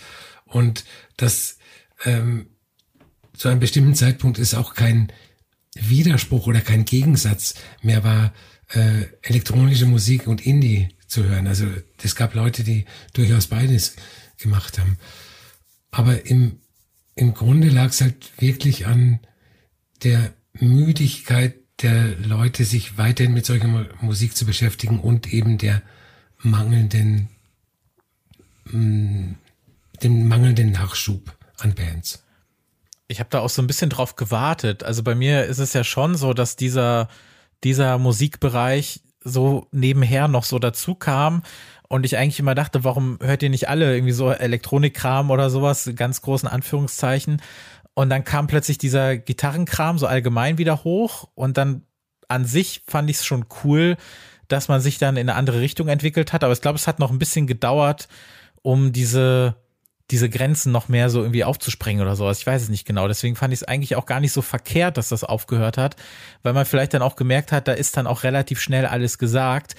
Aber ich finde auch, die Musik hat eigentlich nicht so wirklich aufgehört, aber man hat eher wen, man hat ihr weniger Aufmerksamkeit geschenkt, weil diese Bands hat es ja trotzdem immer noch gegeben, auch danach. Ne? Also auch in den zehner Jahren sind ja ständig solche Alben rausgekommen, nur es hat halt niemand mehr groß darüber berichtet und es wurde längst nicht mehr so groß beworben und es wurden längst keine Festival-Headliner äh, äh mehr und sonst was alles es war halt alles einfach nicht mehr so wichtig und vielleicht tut das der Musik auch ganz gut, dass sie nicht so wichtig sein soll, damit vielleicht auch dieses ganze, diese ganze Heldenverehrung so ein bisschen aufhört oder so. Ich weiß nicht, aber ich glaube, es steht der Musik ganz gut, dass sie vielleicht mal ein bisschen so von, von weiter unten jetzt wieder anfangen kann oder so. Ich weiß nicht. So ein Begriff, der ja auch aufgekommen ist in der Zeit, weil dieses Landfill Indie, da hat man, glaube ich, hier nicht so viel darüber gelesen, aber ähm, ja, ich glaube, so Ende der Nullerjahre fing das, glaube ich, schon an, dass man so geguckt hat, so ja, was sind denn jetzt diese ganzen, äh, diese ganzen Bands, die eigentlich nur das wiederholen, was andere schon mal gemacht haben. Und ähm, ich fand es sehr ja, so hat eine gewisse Selbstironie gehabt, dass Johnny äh, Borrell oder Borrell, ich weiß nicht genau, der äh, ehemalige Frontmann von Razorlight, ähm, sich äh, dazu auch äußert, weil Razorlight wird ja auch dann so gerne gesagt, die haben ja mit doch eher ein bisschen schrammeliger Musik angefangen und sind ja sehr schnell in so Popgefilde gekommen. Und er hat selber gesagt, dass das zweite Razorlight-Album die Tür geöffnet hat für sehr viel Mittelmäßigkeit in britischer Gitarrenmusik. Und äh, so viel Selbstkritik äh, muss dann auch mal hervorgehoben werden. Also vielleicht hat es dann irgendwann angefangen, dass man gesagt hat, so jetzt äh, reicht auch ein bisschen weniger Haltung, jetzt reicht vielleicht nur noch so ein, so ein bisschen Melodie aus oder so. Ich weiß es gar nicht, aber das fing dann, glaube ich, da so ein bisschen tatsächlich auch an. Und dann hat man auch ein bisschen über diesen Begriff Indie so ein bisschen gesprochen, der ja eigentlich Mitte der Nullerjahre schon nicht mehr so viel Bedeutung hatte. Aber damals schien das ja sehr wichtig zu sein. Anke, wie hast du den Begriff für dich definiert? War das eher so ein Sound oder war das wirklich so eine Unabhängigkeit vom ganzen Industriezirkus? Das war für mich ähm, tatsächlich vielleicht auch so ein bisschen ein Gefühl, beziehungsweise auch so ähm, die Klammer meines Freizeitlebens, um es mal so zu sagen. Also mhm. die Partys, auf die man gegangen ist, ähm, die Festivals, wo man war, weil ich würde zum Beispiel das Melt-Festival in Teilen genauso in diese Klammer mit reinnehmen wie das Haldern Pop Festival oder auch mhm das Immergut-Festival. Also das waren irgendwie so die drei Festivals, wo ich glaube ich so bis 2007, 2008 so jedes Jahr hingefahren bin. So und ähm, ich, also ich finde halt bei Indie kann man halt Indie Rock oder auch Indie Pop dran setzen. So und ich meine, manche der Bands, über die wir gesprochen haben, die waren dann ja auch irgendwann nicht mehr Indie, Indie. Ne? Also da ja. war dann ja auch, also da war dann die Industrie ja schon auch sehr mit dabei, aber trotzdem hatte man halt so dieses Indie-Gefühl, so. Also für mich war das eher so ein, würde ich sagen, ein Gefühl und auch, was sich dann natürlich irgendwie einerseits über die Klamotten ausgedrückt hat, ne? Ich sag hier nur Polkadots und so mhm. und Kate Nash hat da ja auch, finde ich, noch so ein Voll. bisschen mit ja. reingefadet so. Und halt die Band-T-Shirts, ne? Irgendwie und äh, Jutebeutel und sowas halt alles. Also Indie hat für mich am Anfang vor allen Dingen als Genrebezeichnung funktioniert, wobei natürlich ganz klar ist, dass äh, war mir damals auch schon klar, dass es einen Zwisch Widerspruch gibt eben zwischen dem Begriff an sich und der Musik, weil wenn man jetzt zum Beispiel so ein Album wie die früh ausgeschiedenen Cooks äh, nimmt, die waren ja von Anfang an auf dem Major, die waren ja bei, mhm. bei Virgin. Was, ne, also was ja schon ein Gegensatz zu, zu dem Indie an sich gewesen ist. Und ähm, ich habe immer auch damit gehadert mit dem Begriff, wie, wie mit allen Begriffen oder mit allen so Zuschreibungen für eine gewisse Gruppe oder für eine gewisse Richtung ist natürlich schwierig. Und das ist natürlich auch so gewesen, dass man damit auch schon relativ früh viel Häme auf sich gezogen hat, würde ich sagen. Ganz grundsätzlich so, dass das viel auch schon, ja, der Begriff einfach viel kritisiert wurde.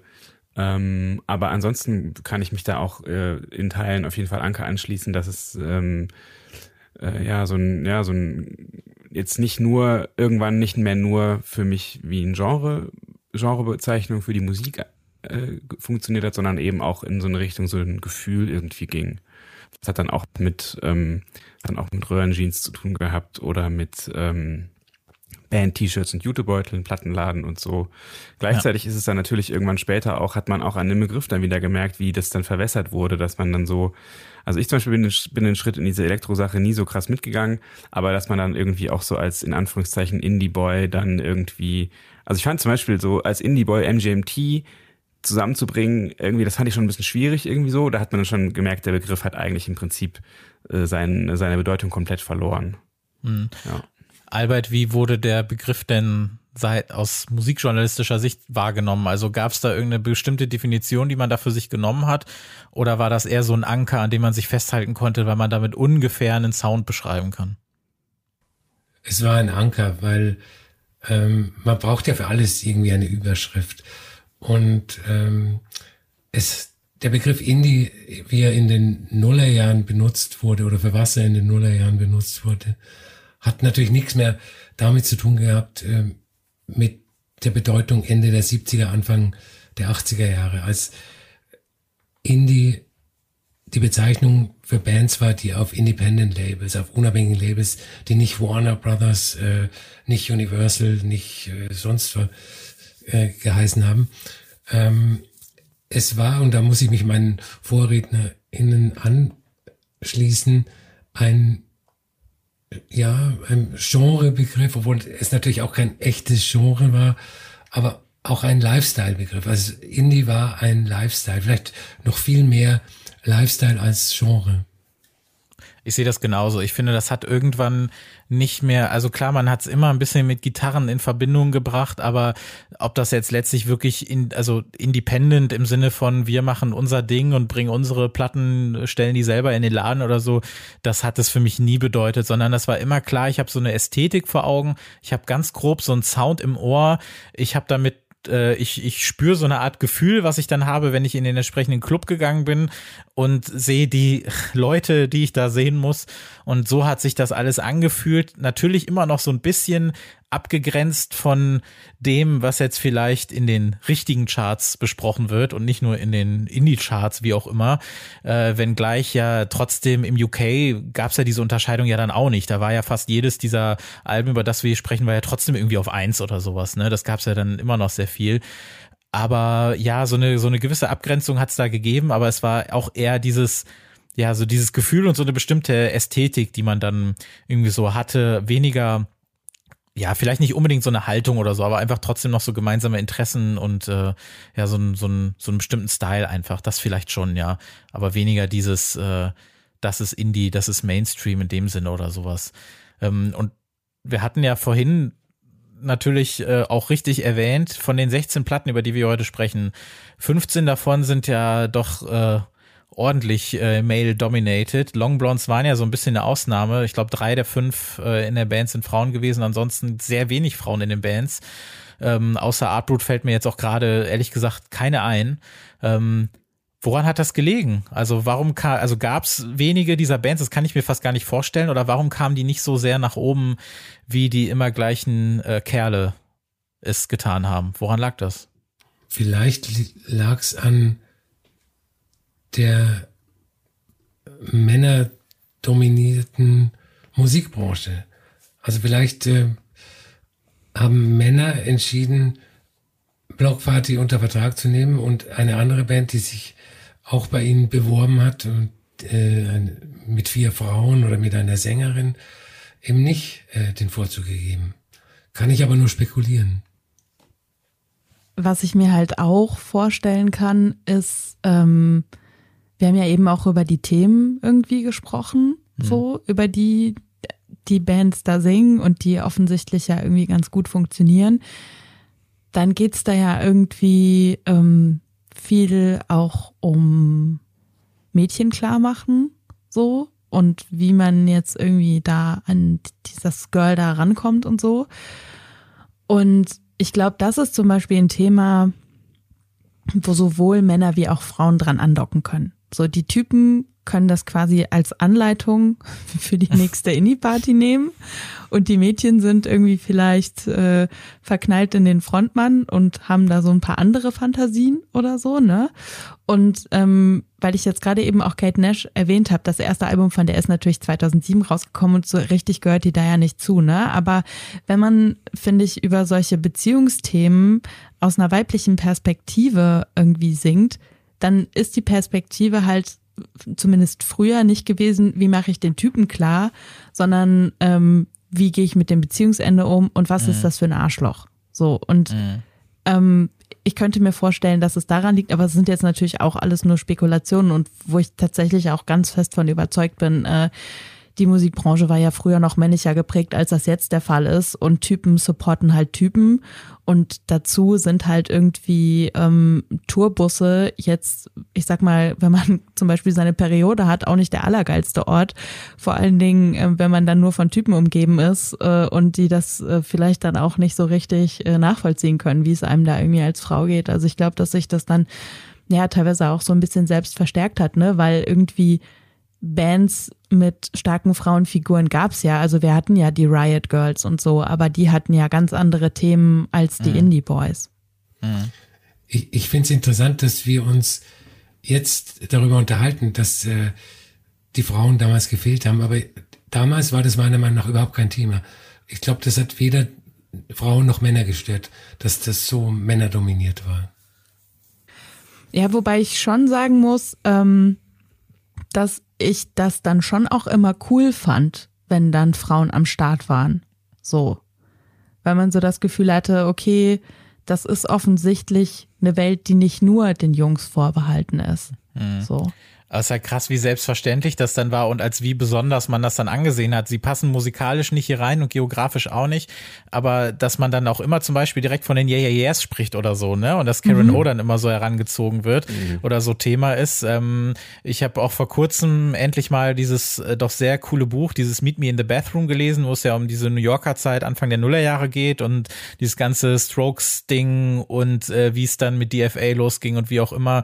Und da geht's ja auch viel darum und ähm, ja, also wie, wie, genau, wie selbstverständlich das einfach eben ist, dass es immer Typen sind und wie, als wie besonders das dann immer wahrgenommen wird und was man dann noch extra quasi leisten muss, um sich da nicht nur durchzusetzen, sondern auch um das Ganze immer so ein bisschen abzuschmettern, dass andere das auch als so besonders wahrnehmen oder so. Und das äh, fällt, glaube ich, vielen auch zurecht halt super schwer und äh, wird dann auch immer so ein bisschen anders gesehen und oder gehört. Und das war, glaube ich, dann in dieser, dieser Phase dieser britischen Musik dann, glaube ich, auch nochmal so. Und wie man dann anfing, Musik zu machen, das ist ja dann oft auch so ein, so ein ähnliches Ding. Man trifft sich mit Freunden, man sucht sich irgendwie so ein Rehearsal Space, guck mal, dass man irgendwie so ein bisschen was machen kann. Dafür brauchst du ja auch erstmal Geld. Das heißt, du brauchst ja auch, äh, du brauchst nicht nur die Leute, du brauchst auch das Geld dafür, du brauchst die Möglichkeiten dafür. Und ähm, ja, wenn das dann eh alles so eine männerdominierte Geschichte ist, hast du ja vielleicht nicht immer so Bock drauf. Und ich glaube, ein Grund, warum das heute auch viel, äh, viel anders funktioniert, ist aber auch, dass sehr, sehr, sehr, sehr viele der ähm, jetzt sehr berühmten Musikerinnen, die, die am Start sind oder so, dass die Solo-Musikerinnen sind, das hat bestimmt viel damit zu tun, dass sie sich diesen ganzen Bandscheiß nicht antun müssen und dass die halt von sich aus zu Hause sich alleine hinsetzen können, um mal Musik zu machen und sich auszuprobieren und diesen ganzen anderen Hessel einfach mal links liegen lassen können und dass diese, diese typischen Bandism, wenn man das so sagen will, dass man äh, die ja eh so, so männlich immer sind, dass man darauf so verzichten kann oder sowas. Und das war zu dem Zeitpunkt, glaube ich, echt noch viel schwerer. Und klar, ich meine, wenn wir über Kate Nash reden, reden wir auch wieder über eine Solo-Musikerin, ne? Und wie du schon richtig gesagt hast, Anke, die wurde natürlich auch direkt ganz anders vermarktet und das wurde auch direkt ganz anders irgendwie präsentiert und sonst was, unabhängig davon, wie sie das selber gesehen hat. Und ja, aber es ist schon auffällig. Und ich muss aber, ich muss aber auch ganz ehrlich sagen, als ich dann Mitte der Nullerjahre das dann auch gehört habe und dann so 16 war, habe ich mir überhaupt keine Gedanken darum gemacht, muss ich ganz ehrlich sagen. Ich habe das überhaupt nicht so wahrgenommen, sondern ich habe das auch als selbstverständlich irgendwie wahrgenommen oder als äh, ja so ist das halt. Oder ich habe nie gedacht ach cool endlich mal eine Frau oder warum sind das so viele Typen? Das kam echt erst viel später. Und dann glaube ich dass es vielen anderen auch so ging und dass sich das dass dann das keiner so richtig hinterfragt hat zu dem Zeitpunkt oder so. Ich weiß nicht ja, auf jeden Fall war damals ja ein ganz anderes Bewusstsein für sowas da. Also heute ähm, diskutiert man ja auch mal darüber, mhm. wenn irgendwie auf dem Festival, ähm, keine Ahnung, acht Neuntel aller Bands männlich besetzt sind, so. Und das war früher einfach nichts, worüber man diskutiert hat und womit ich mich auch nicht aktiv auseinandergesetzt habe als Frau. Es ist mir dann nur positiv aufgefallen, wenn ja. es dann mal so eine Frauenfigur gab, wo man dann so dachte, ach ja, stimmt. So.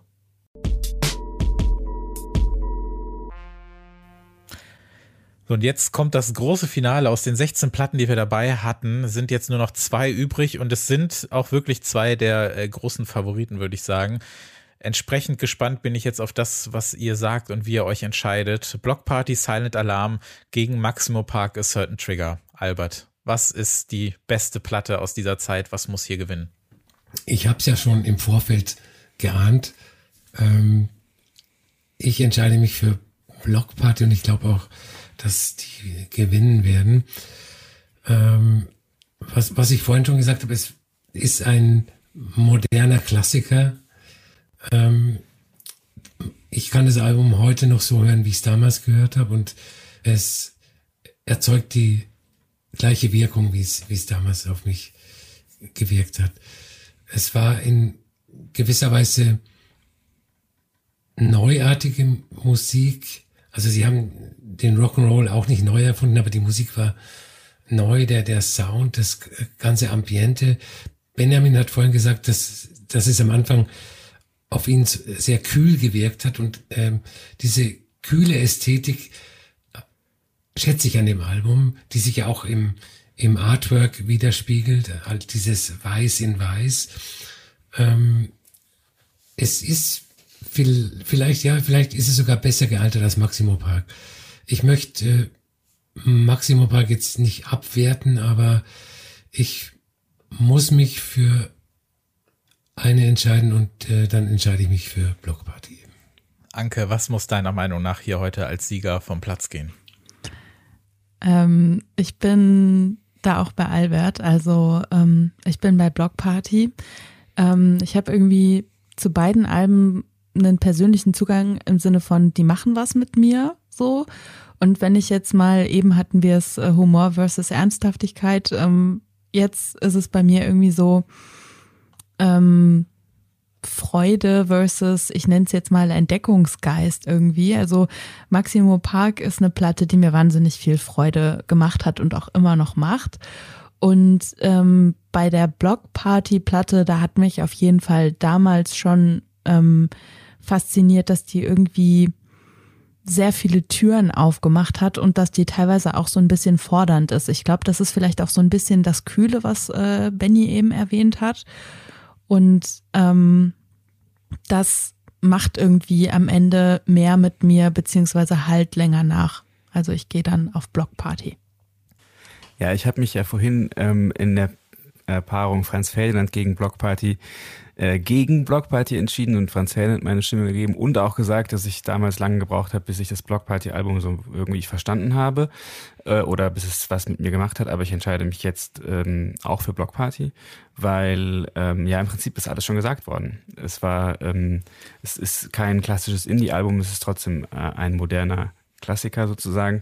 Anke hat gerade gesagt, dass es sehr viele Türen aufgemacht hat. Das würde ich auch sagen. Sie hat auch vorhin gesagt, dass es quasi das Intellekt ein, zu den intellektuelleren Alben äh, gehört, die wir heute besprochen haben. Das würde ich auch sagen. Also ich habe schon das Gefühl, dass da was sehr Visionäres irgendwie drin steckt und was sehr, was sich sehr in andere Musikrichtungen äh, öffnet. Das habe ich auch sehr ge gemocht. Und plus, ich habe auch die, äh, habe es nochmal durchgehört und die, die, also das ist ja wirklich, äh, jeder Song ist toll.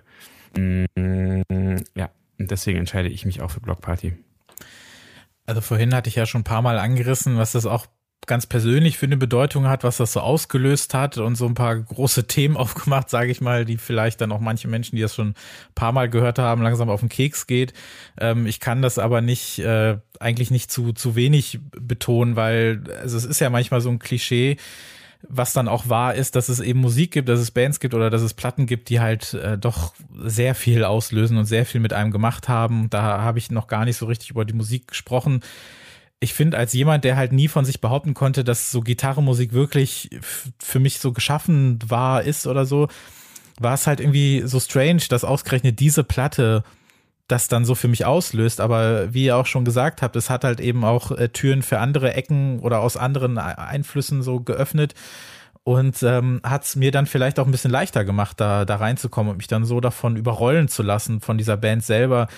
Ich habe 2004 halt so ein paar, paar erste Songs, sage ich mal, gekriegt und so, auch andere Versionen von Songs und hatte mich dann eben so auf dieses Album gefreut und es ist so eine immens starke Sucht irgendwie auch in mir gewachsen und es haben sich so Gefühle breit gemacht, die man sonst eigentlich so kennt, wenn man halt total verknallt ist in jemanden oder so, dass man einfach jede Sekunde irgendwie daran denkt, dass man versucht alles Mögliche, ähm, also, oder dass man halt versucht so viel wie möglich herauszufinden über diese Band, über diese diese Songs, das dann ja teilweise auch echt ein bisschen schwerer war, weil, weil ich zumindest nicht so richtig diesen diesen klassischen Internetzugang damals hatte. Und ich wollte jeden Song kennen und ich brauchte einfach alles. Und ich finde, dass alleine schon dieses Intro von Like Eating Glass, dem Opener, ich meine, das alleine zwingt einem ja diese ganze Kraft der Platte auf. Also dieser, dieser Gitarrenlauf von Kelly, dann dieses erste Mal das, das Schlagzeug von Metong, was dann kommt, das fühlt sich so krass an. Und das ist halt live, hat das auch so eine mega Wucht und auch wenn man das in einem Club hört oder so, dann ist hier Air Drumming galore auf jeden Fall angesagt. Ich kann es gar nicht anders sagen. Ich finde dieser, dieser finale Chorus, das ist so ein Hymnenmoment, dieses Bass-Intro von Positive Tension, das ist so geil. Helikopter war so ein, so ein geiler Hit und da waren wir bei diesem Thema politisch. Das war ja ne, so der, der, der Bush-Song damals von ihnen. Ähm, ich finde Blue Light so als dieses kleine Lied über Intimität, She's Hearing Voice, ist ganz egal, welche Version, was so eine, so eine minimalistische Version von allem, was Schweiß tanzt und noch mehr Schweiß ausmacht oder so.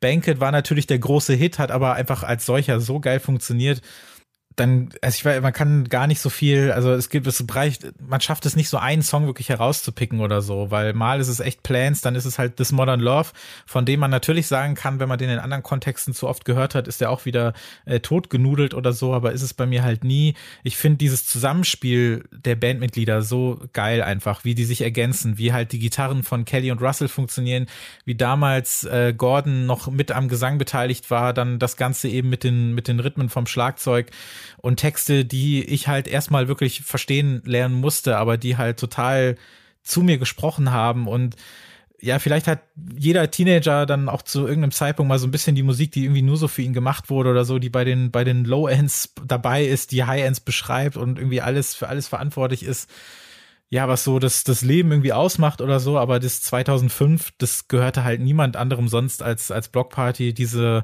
diesem Album und all den anderen äh, Singles, äh, B-Seiten und EPs, die da rauskamen zu der Zeit. Ja, keine Ahnung, dann schreibt man sich halt irgendwie die Songzeilen auf den Arm, macht Mixtapes mit nichts anderem als diesen Songs, sucht sich irgendwie alles raus und versucht halt über das Internet Leute kennenzulernen, die genauso fühlen wie ein selber.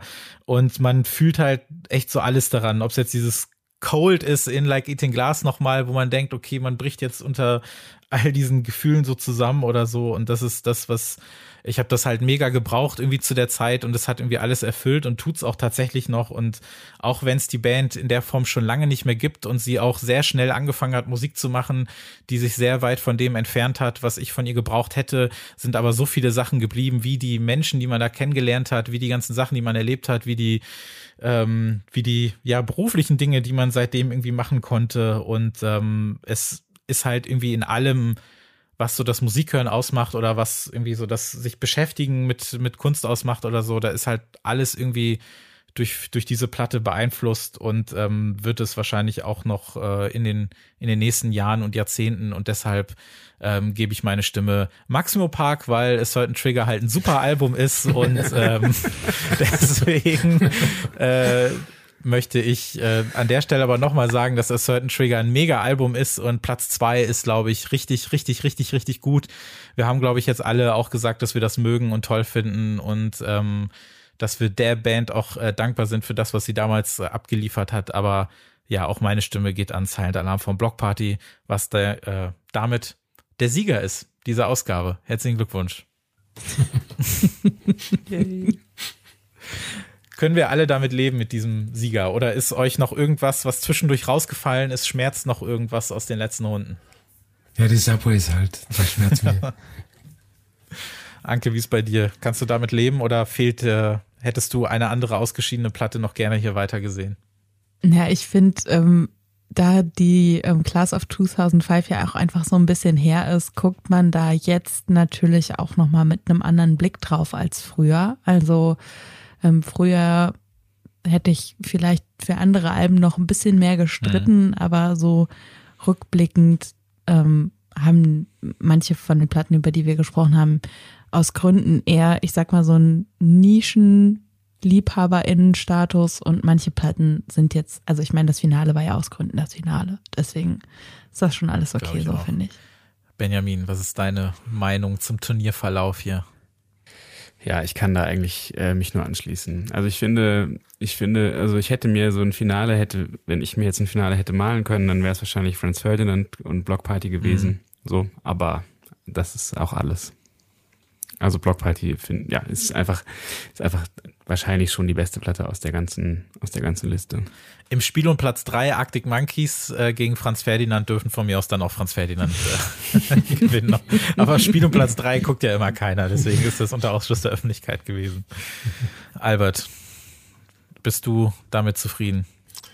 Ja, also wie gesagt, ich hab's so erwartet. Ich ähm, habe ja selbst dazu beigetragen, dass, dass das Ergebnis so aussieht und äh, ich finde, es ist ein würdiger Sieger. Dem würde ich soweit erstmal ganz leise zustimmen. Und wenn man jetzt mal so ein bisschen guckt, wie es aktuell so aussieht, wie steht's denn um die Gitarrenmusik 2020, 21 und dann 22? Ist das musikalisch für euch gerade auch Thema? Was ist so in letzter Zeit rausgekommen, was euch begeistert hat? Benjamin, gibt's da was bei dir? Also, ähm, äh, puh, nee, also ich bin. du bist raus aus der Nummer. ähm, ich habe, äh, ich kann nichts Aktuelles sagen, was mich richtig krass äh, mhm. flasht, wie es diese Zeit damals äh, getan hat. Ähm, was auch daran liegt, dass ich gerade einfach super viel Jazz höre, irgendwie so, so ein bisschen abgenudelte Satz, dass man viel Jazz hört, aber es ist gerade einfach so bei mir. Ähm, also ich kann, nee, mir fällt nichts ein auf die Schnelle. Äh, ich kann mich da tatsächlich äh, nur anschließen. Also ähm, die Sachen, mit denen ich mich jetzt aktuell beschäftige, was, was so ganz aktuelle Musik angeht, da spielen jetzt nicht Gitarren die Hauptrolle, nee. Ja, wir haben ja, also hier bei uns im Podcast ja auch eigentlich nicht, spielt ja immer so am Rande eine Rolle. Aber wenn dann was kommt und wenn dann was passiert, dann glaube ich, passiert es auch so richtig. Also ich glaube, dass wir das nicht nochmal erleben werden wie Mitte der Nullerjahre, weil, glaube ich, ganz allgemein so gesellschaftlich in der Musik, äh, Gitarrenmusik einfach nicht mehr diese Rolle hat. Da sind wir, glaube ich, auch auf eine sehr, sehr, sehr, sehr lange Zeit doch ziemlich im Rap drin oder im, im, im Popping-Rap, RB, wie auch immer. Ich glaube, der, aus der Nummer kommen wir auch nicht mehr raus, unabhängig davon, dass sich äh, dass dieses ganze Genre-Ding sowieso glaube ich, erübrigt, so mehr oder weniger. Und dass auch die Sachen, die vor zwei, drei Jahren noch irgendwie so gitarrenpoppiger waren, dass das ja eh alles miteinander oder mit ineinander fließt, was ja auch eigentlich gar nicht so verkehrt ist wenn wir dann über sowas sprechen, dann ist es, glaube ich, wirklich so eine Band wie Black Country New Road, die nochmal vielleicht stellvertretend für diese Szene aus London gerade steht, zusammen mit Black Midi vielleicht, wo noch was super Aufregendes passiert, was ich auch genauso Wobei ich finde es eigentlich sogar als Szene spannender als alles, was wir sonst so mal erlebt haben. Aber das wird nicht größer als wie es jetzt gerade ist. Also es wird eine gewisse Bubble nicht verlassen, es sei denn, ähm, ist es jetzt so auf bestimmte Alben so übertragen oder so. Ich glaube, dass jetzt sowas wie Black Country Road auch in anderen Kreisen auch so gut gehört wird und auch mega viel Promo gekriegt hat und sonst was alles. Aber es wird nicht nochmal zu so einer, zu so einer großen, alles umfassenden Szene oder sowas kommen, die so doch sehr in den Mainstream stoßen wird. Das wird, glaube ich, nicht passieren, aber so wie vorhin vielleicht einmal angedeutet, ist es, glaube ich, auch echt ganz okay so. Und es ist vielleicht auch mal in Ordnung, dass diese Musik sich so an den Rand stellt und mal andere machen lässt und ähm, vielleicht daraus so ein bisschen Kreativität wieder gewinnt. Und solange dann so Bands wie Black Midi rauskommen, ist, glaube ich, alles in Ordnung. Und wenn man dann nur zwei, drei Gitarrenplatten im Jahr hören sollte, dann doch vielleicht auch von denen und dann ist, glaube ich, alles in Ordnung. Wie ist bei dir, Albert? Ja, also die angesprochenen Bands ähm, unterstütze ich auch. Das äh, letzte Low-Album, Hey What, ist, ist ja auch im weitesten Sinne ein Gitarrenalbum. Oh, ja, ja sehr weitesten Sinne, ne? das fand ich auch sehr gut. Ja, Aber das ist super. Im, Im Großen und Ganzen ja, spielt die Gitarre keine große Rolle mehr bei, bei der Musik, die gerade on ist. Also man, man sieht ja an den, an den Alben, die wir im Podcast immer besprechen, die sind ja nicht immer nur rein elekt elektronisch, also nicht keine reinen Haus- und Technoplatten. Ähm, aber der Elektronikanteil ist halt sehr, sehr groß. Das, was früher die Gitarren waren, sind heute äh, Synthesizer aus, aus dem Computer. Ja, in der letzten, in der aktuellsten Folge haben wir über die neuen Alben von Tirsa, Kedri Liwanski zum Beispiel gesprochen. Das ist ja, das ist ja so ähnlich, wie es sich nicht ähnlich ist, ne? Also da, das mhm. ist ja auch super schwer abzugrenzen voneinander und gleichzeitig ist es kein, keine Hausmusik, gleichzeitig ist es keine elektronische Musik in dem Sinne, es ist aber auch nicht einfach R&B oder so, das ist, das meine ich so ein bisschen mit diesem Genres spielen heute so viel weniger eine Rolle als vor 15 Jahren oder so, wo man sich ja dann wirklich, wo man das noch genutzt hat, um sich irgendwie abzugrenzen und wo auch so ein Begriff wie Indie für viele Leute noch was bedeutet hat, um zu sagen, so hier guck mal, ich bin nicht wie ihr. Und ich glaube, dass es das jetzt einfach immer, immer, immer weniger gibt und das vielleicht auch echt gar nicht so verkehrt ist. So, wir haben jetzt, glaube ich, wenn ich auf die Uhr gucke, so knapp drei Stunden geschafft, je nachdem, wie viel ich jetzt rausgeschnitten habe. Wir haben mit Silent Alarm einen würdigen Sieger gefunden. Wir haben, glaube ich, ähm, ganz gut nochmal äh, zusammengefasst, wollte ich was sagen, aber zumindest besprochen, wie das Ganze so losging, was es bedeutet hat und wie es zu Ende ging. Und das hat echt riesengroßen Spaß gemacht und das war jetzt ein richtiger äh, Brocken an Folge. Also vielen, vielen Dank, Anke, auf jeden Fall, dass du dir die Zeit genommen hast und uns äh, wieder mal zum zweiten Mal ja erfreut hast nach der The Streets Folge im letzten Jahr. Vielen Dank. Ja, sehr gerne. Hat sehr viel Spaß gemacht. Benjamin, auch dir vielen Dank. Das ist äh, super, dass du dir die Zeit genommen hast und deine Expertise uns zur Verfügung gestellt hast. Ich hoffe, dir hat es auch Spaß gemacht und ähm, würdest vielleicht ja auch mal wiederkommen. Wer weiß, vielleicht finden wir ja noch mal was. Ja, also vielen Dank für die Einladung. Es hat mir sehr viel Spaß gemacht. Es war mir eine große Freude. Cool. Und auch dir natürlich, Albert, vielen, vielen Dank. Sehr gerne, es war super. Und vielleicht ähm, fällt ja die Veröffentlichung der Folge mit dem Nullerjahre Revival zusammen. Da hätten wir ja dann zwei Fliegen mit einer Klappe geschlagen. ja, also die Folge erscheint, äh, wenn ihr sie hört, dann ist sie ja draußen, kommt am 22. Oktober raus. Also passt das ungefähr zeitlich, Albert? Das könnte hinhauen. Okay, alles klar. Dann äh, dreh mal noch ein paar Rädchen und dann sollte das äh, hinhauen. Ja, vielen, vielen Dank fürs Zuhören. Ähm, schreibt uns auf jeden Fall gerne mal, was eurer Meinung nach hätte gewinnen sollen an info@track17podcast.de oder auf Instagram und Twitter an track17podcast. Wir hören uns dann in zwei Wochen mit der regulären Folge 31 wieder. Da geht's dann unter anderem um das neue Grouper-Album, also auch etwas, was gar nicht weiter entfernt sein könnte von dem, was wir heute gesprochen haben. Aber ich glaube, in den hineinnahenden Herbst und Winter ist das, glaube ich, die perfekte Musik. Das hören wir dann in zwei Wochen wieder. Und äh, ja, vielen, vielen Dank fürs Zuhören und dann bis zum nächsten Mal. Tschüss.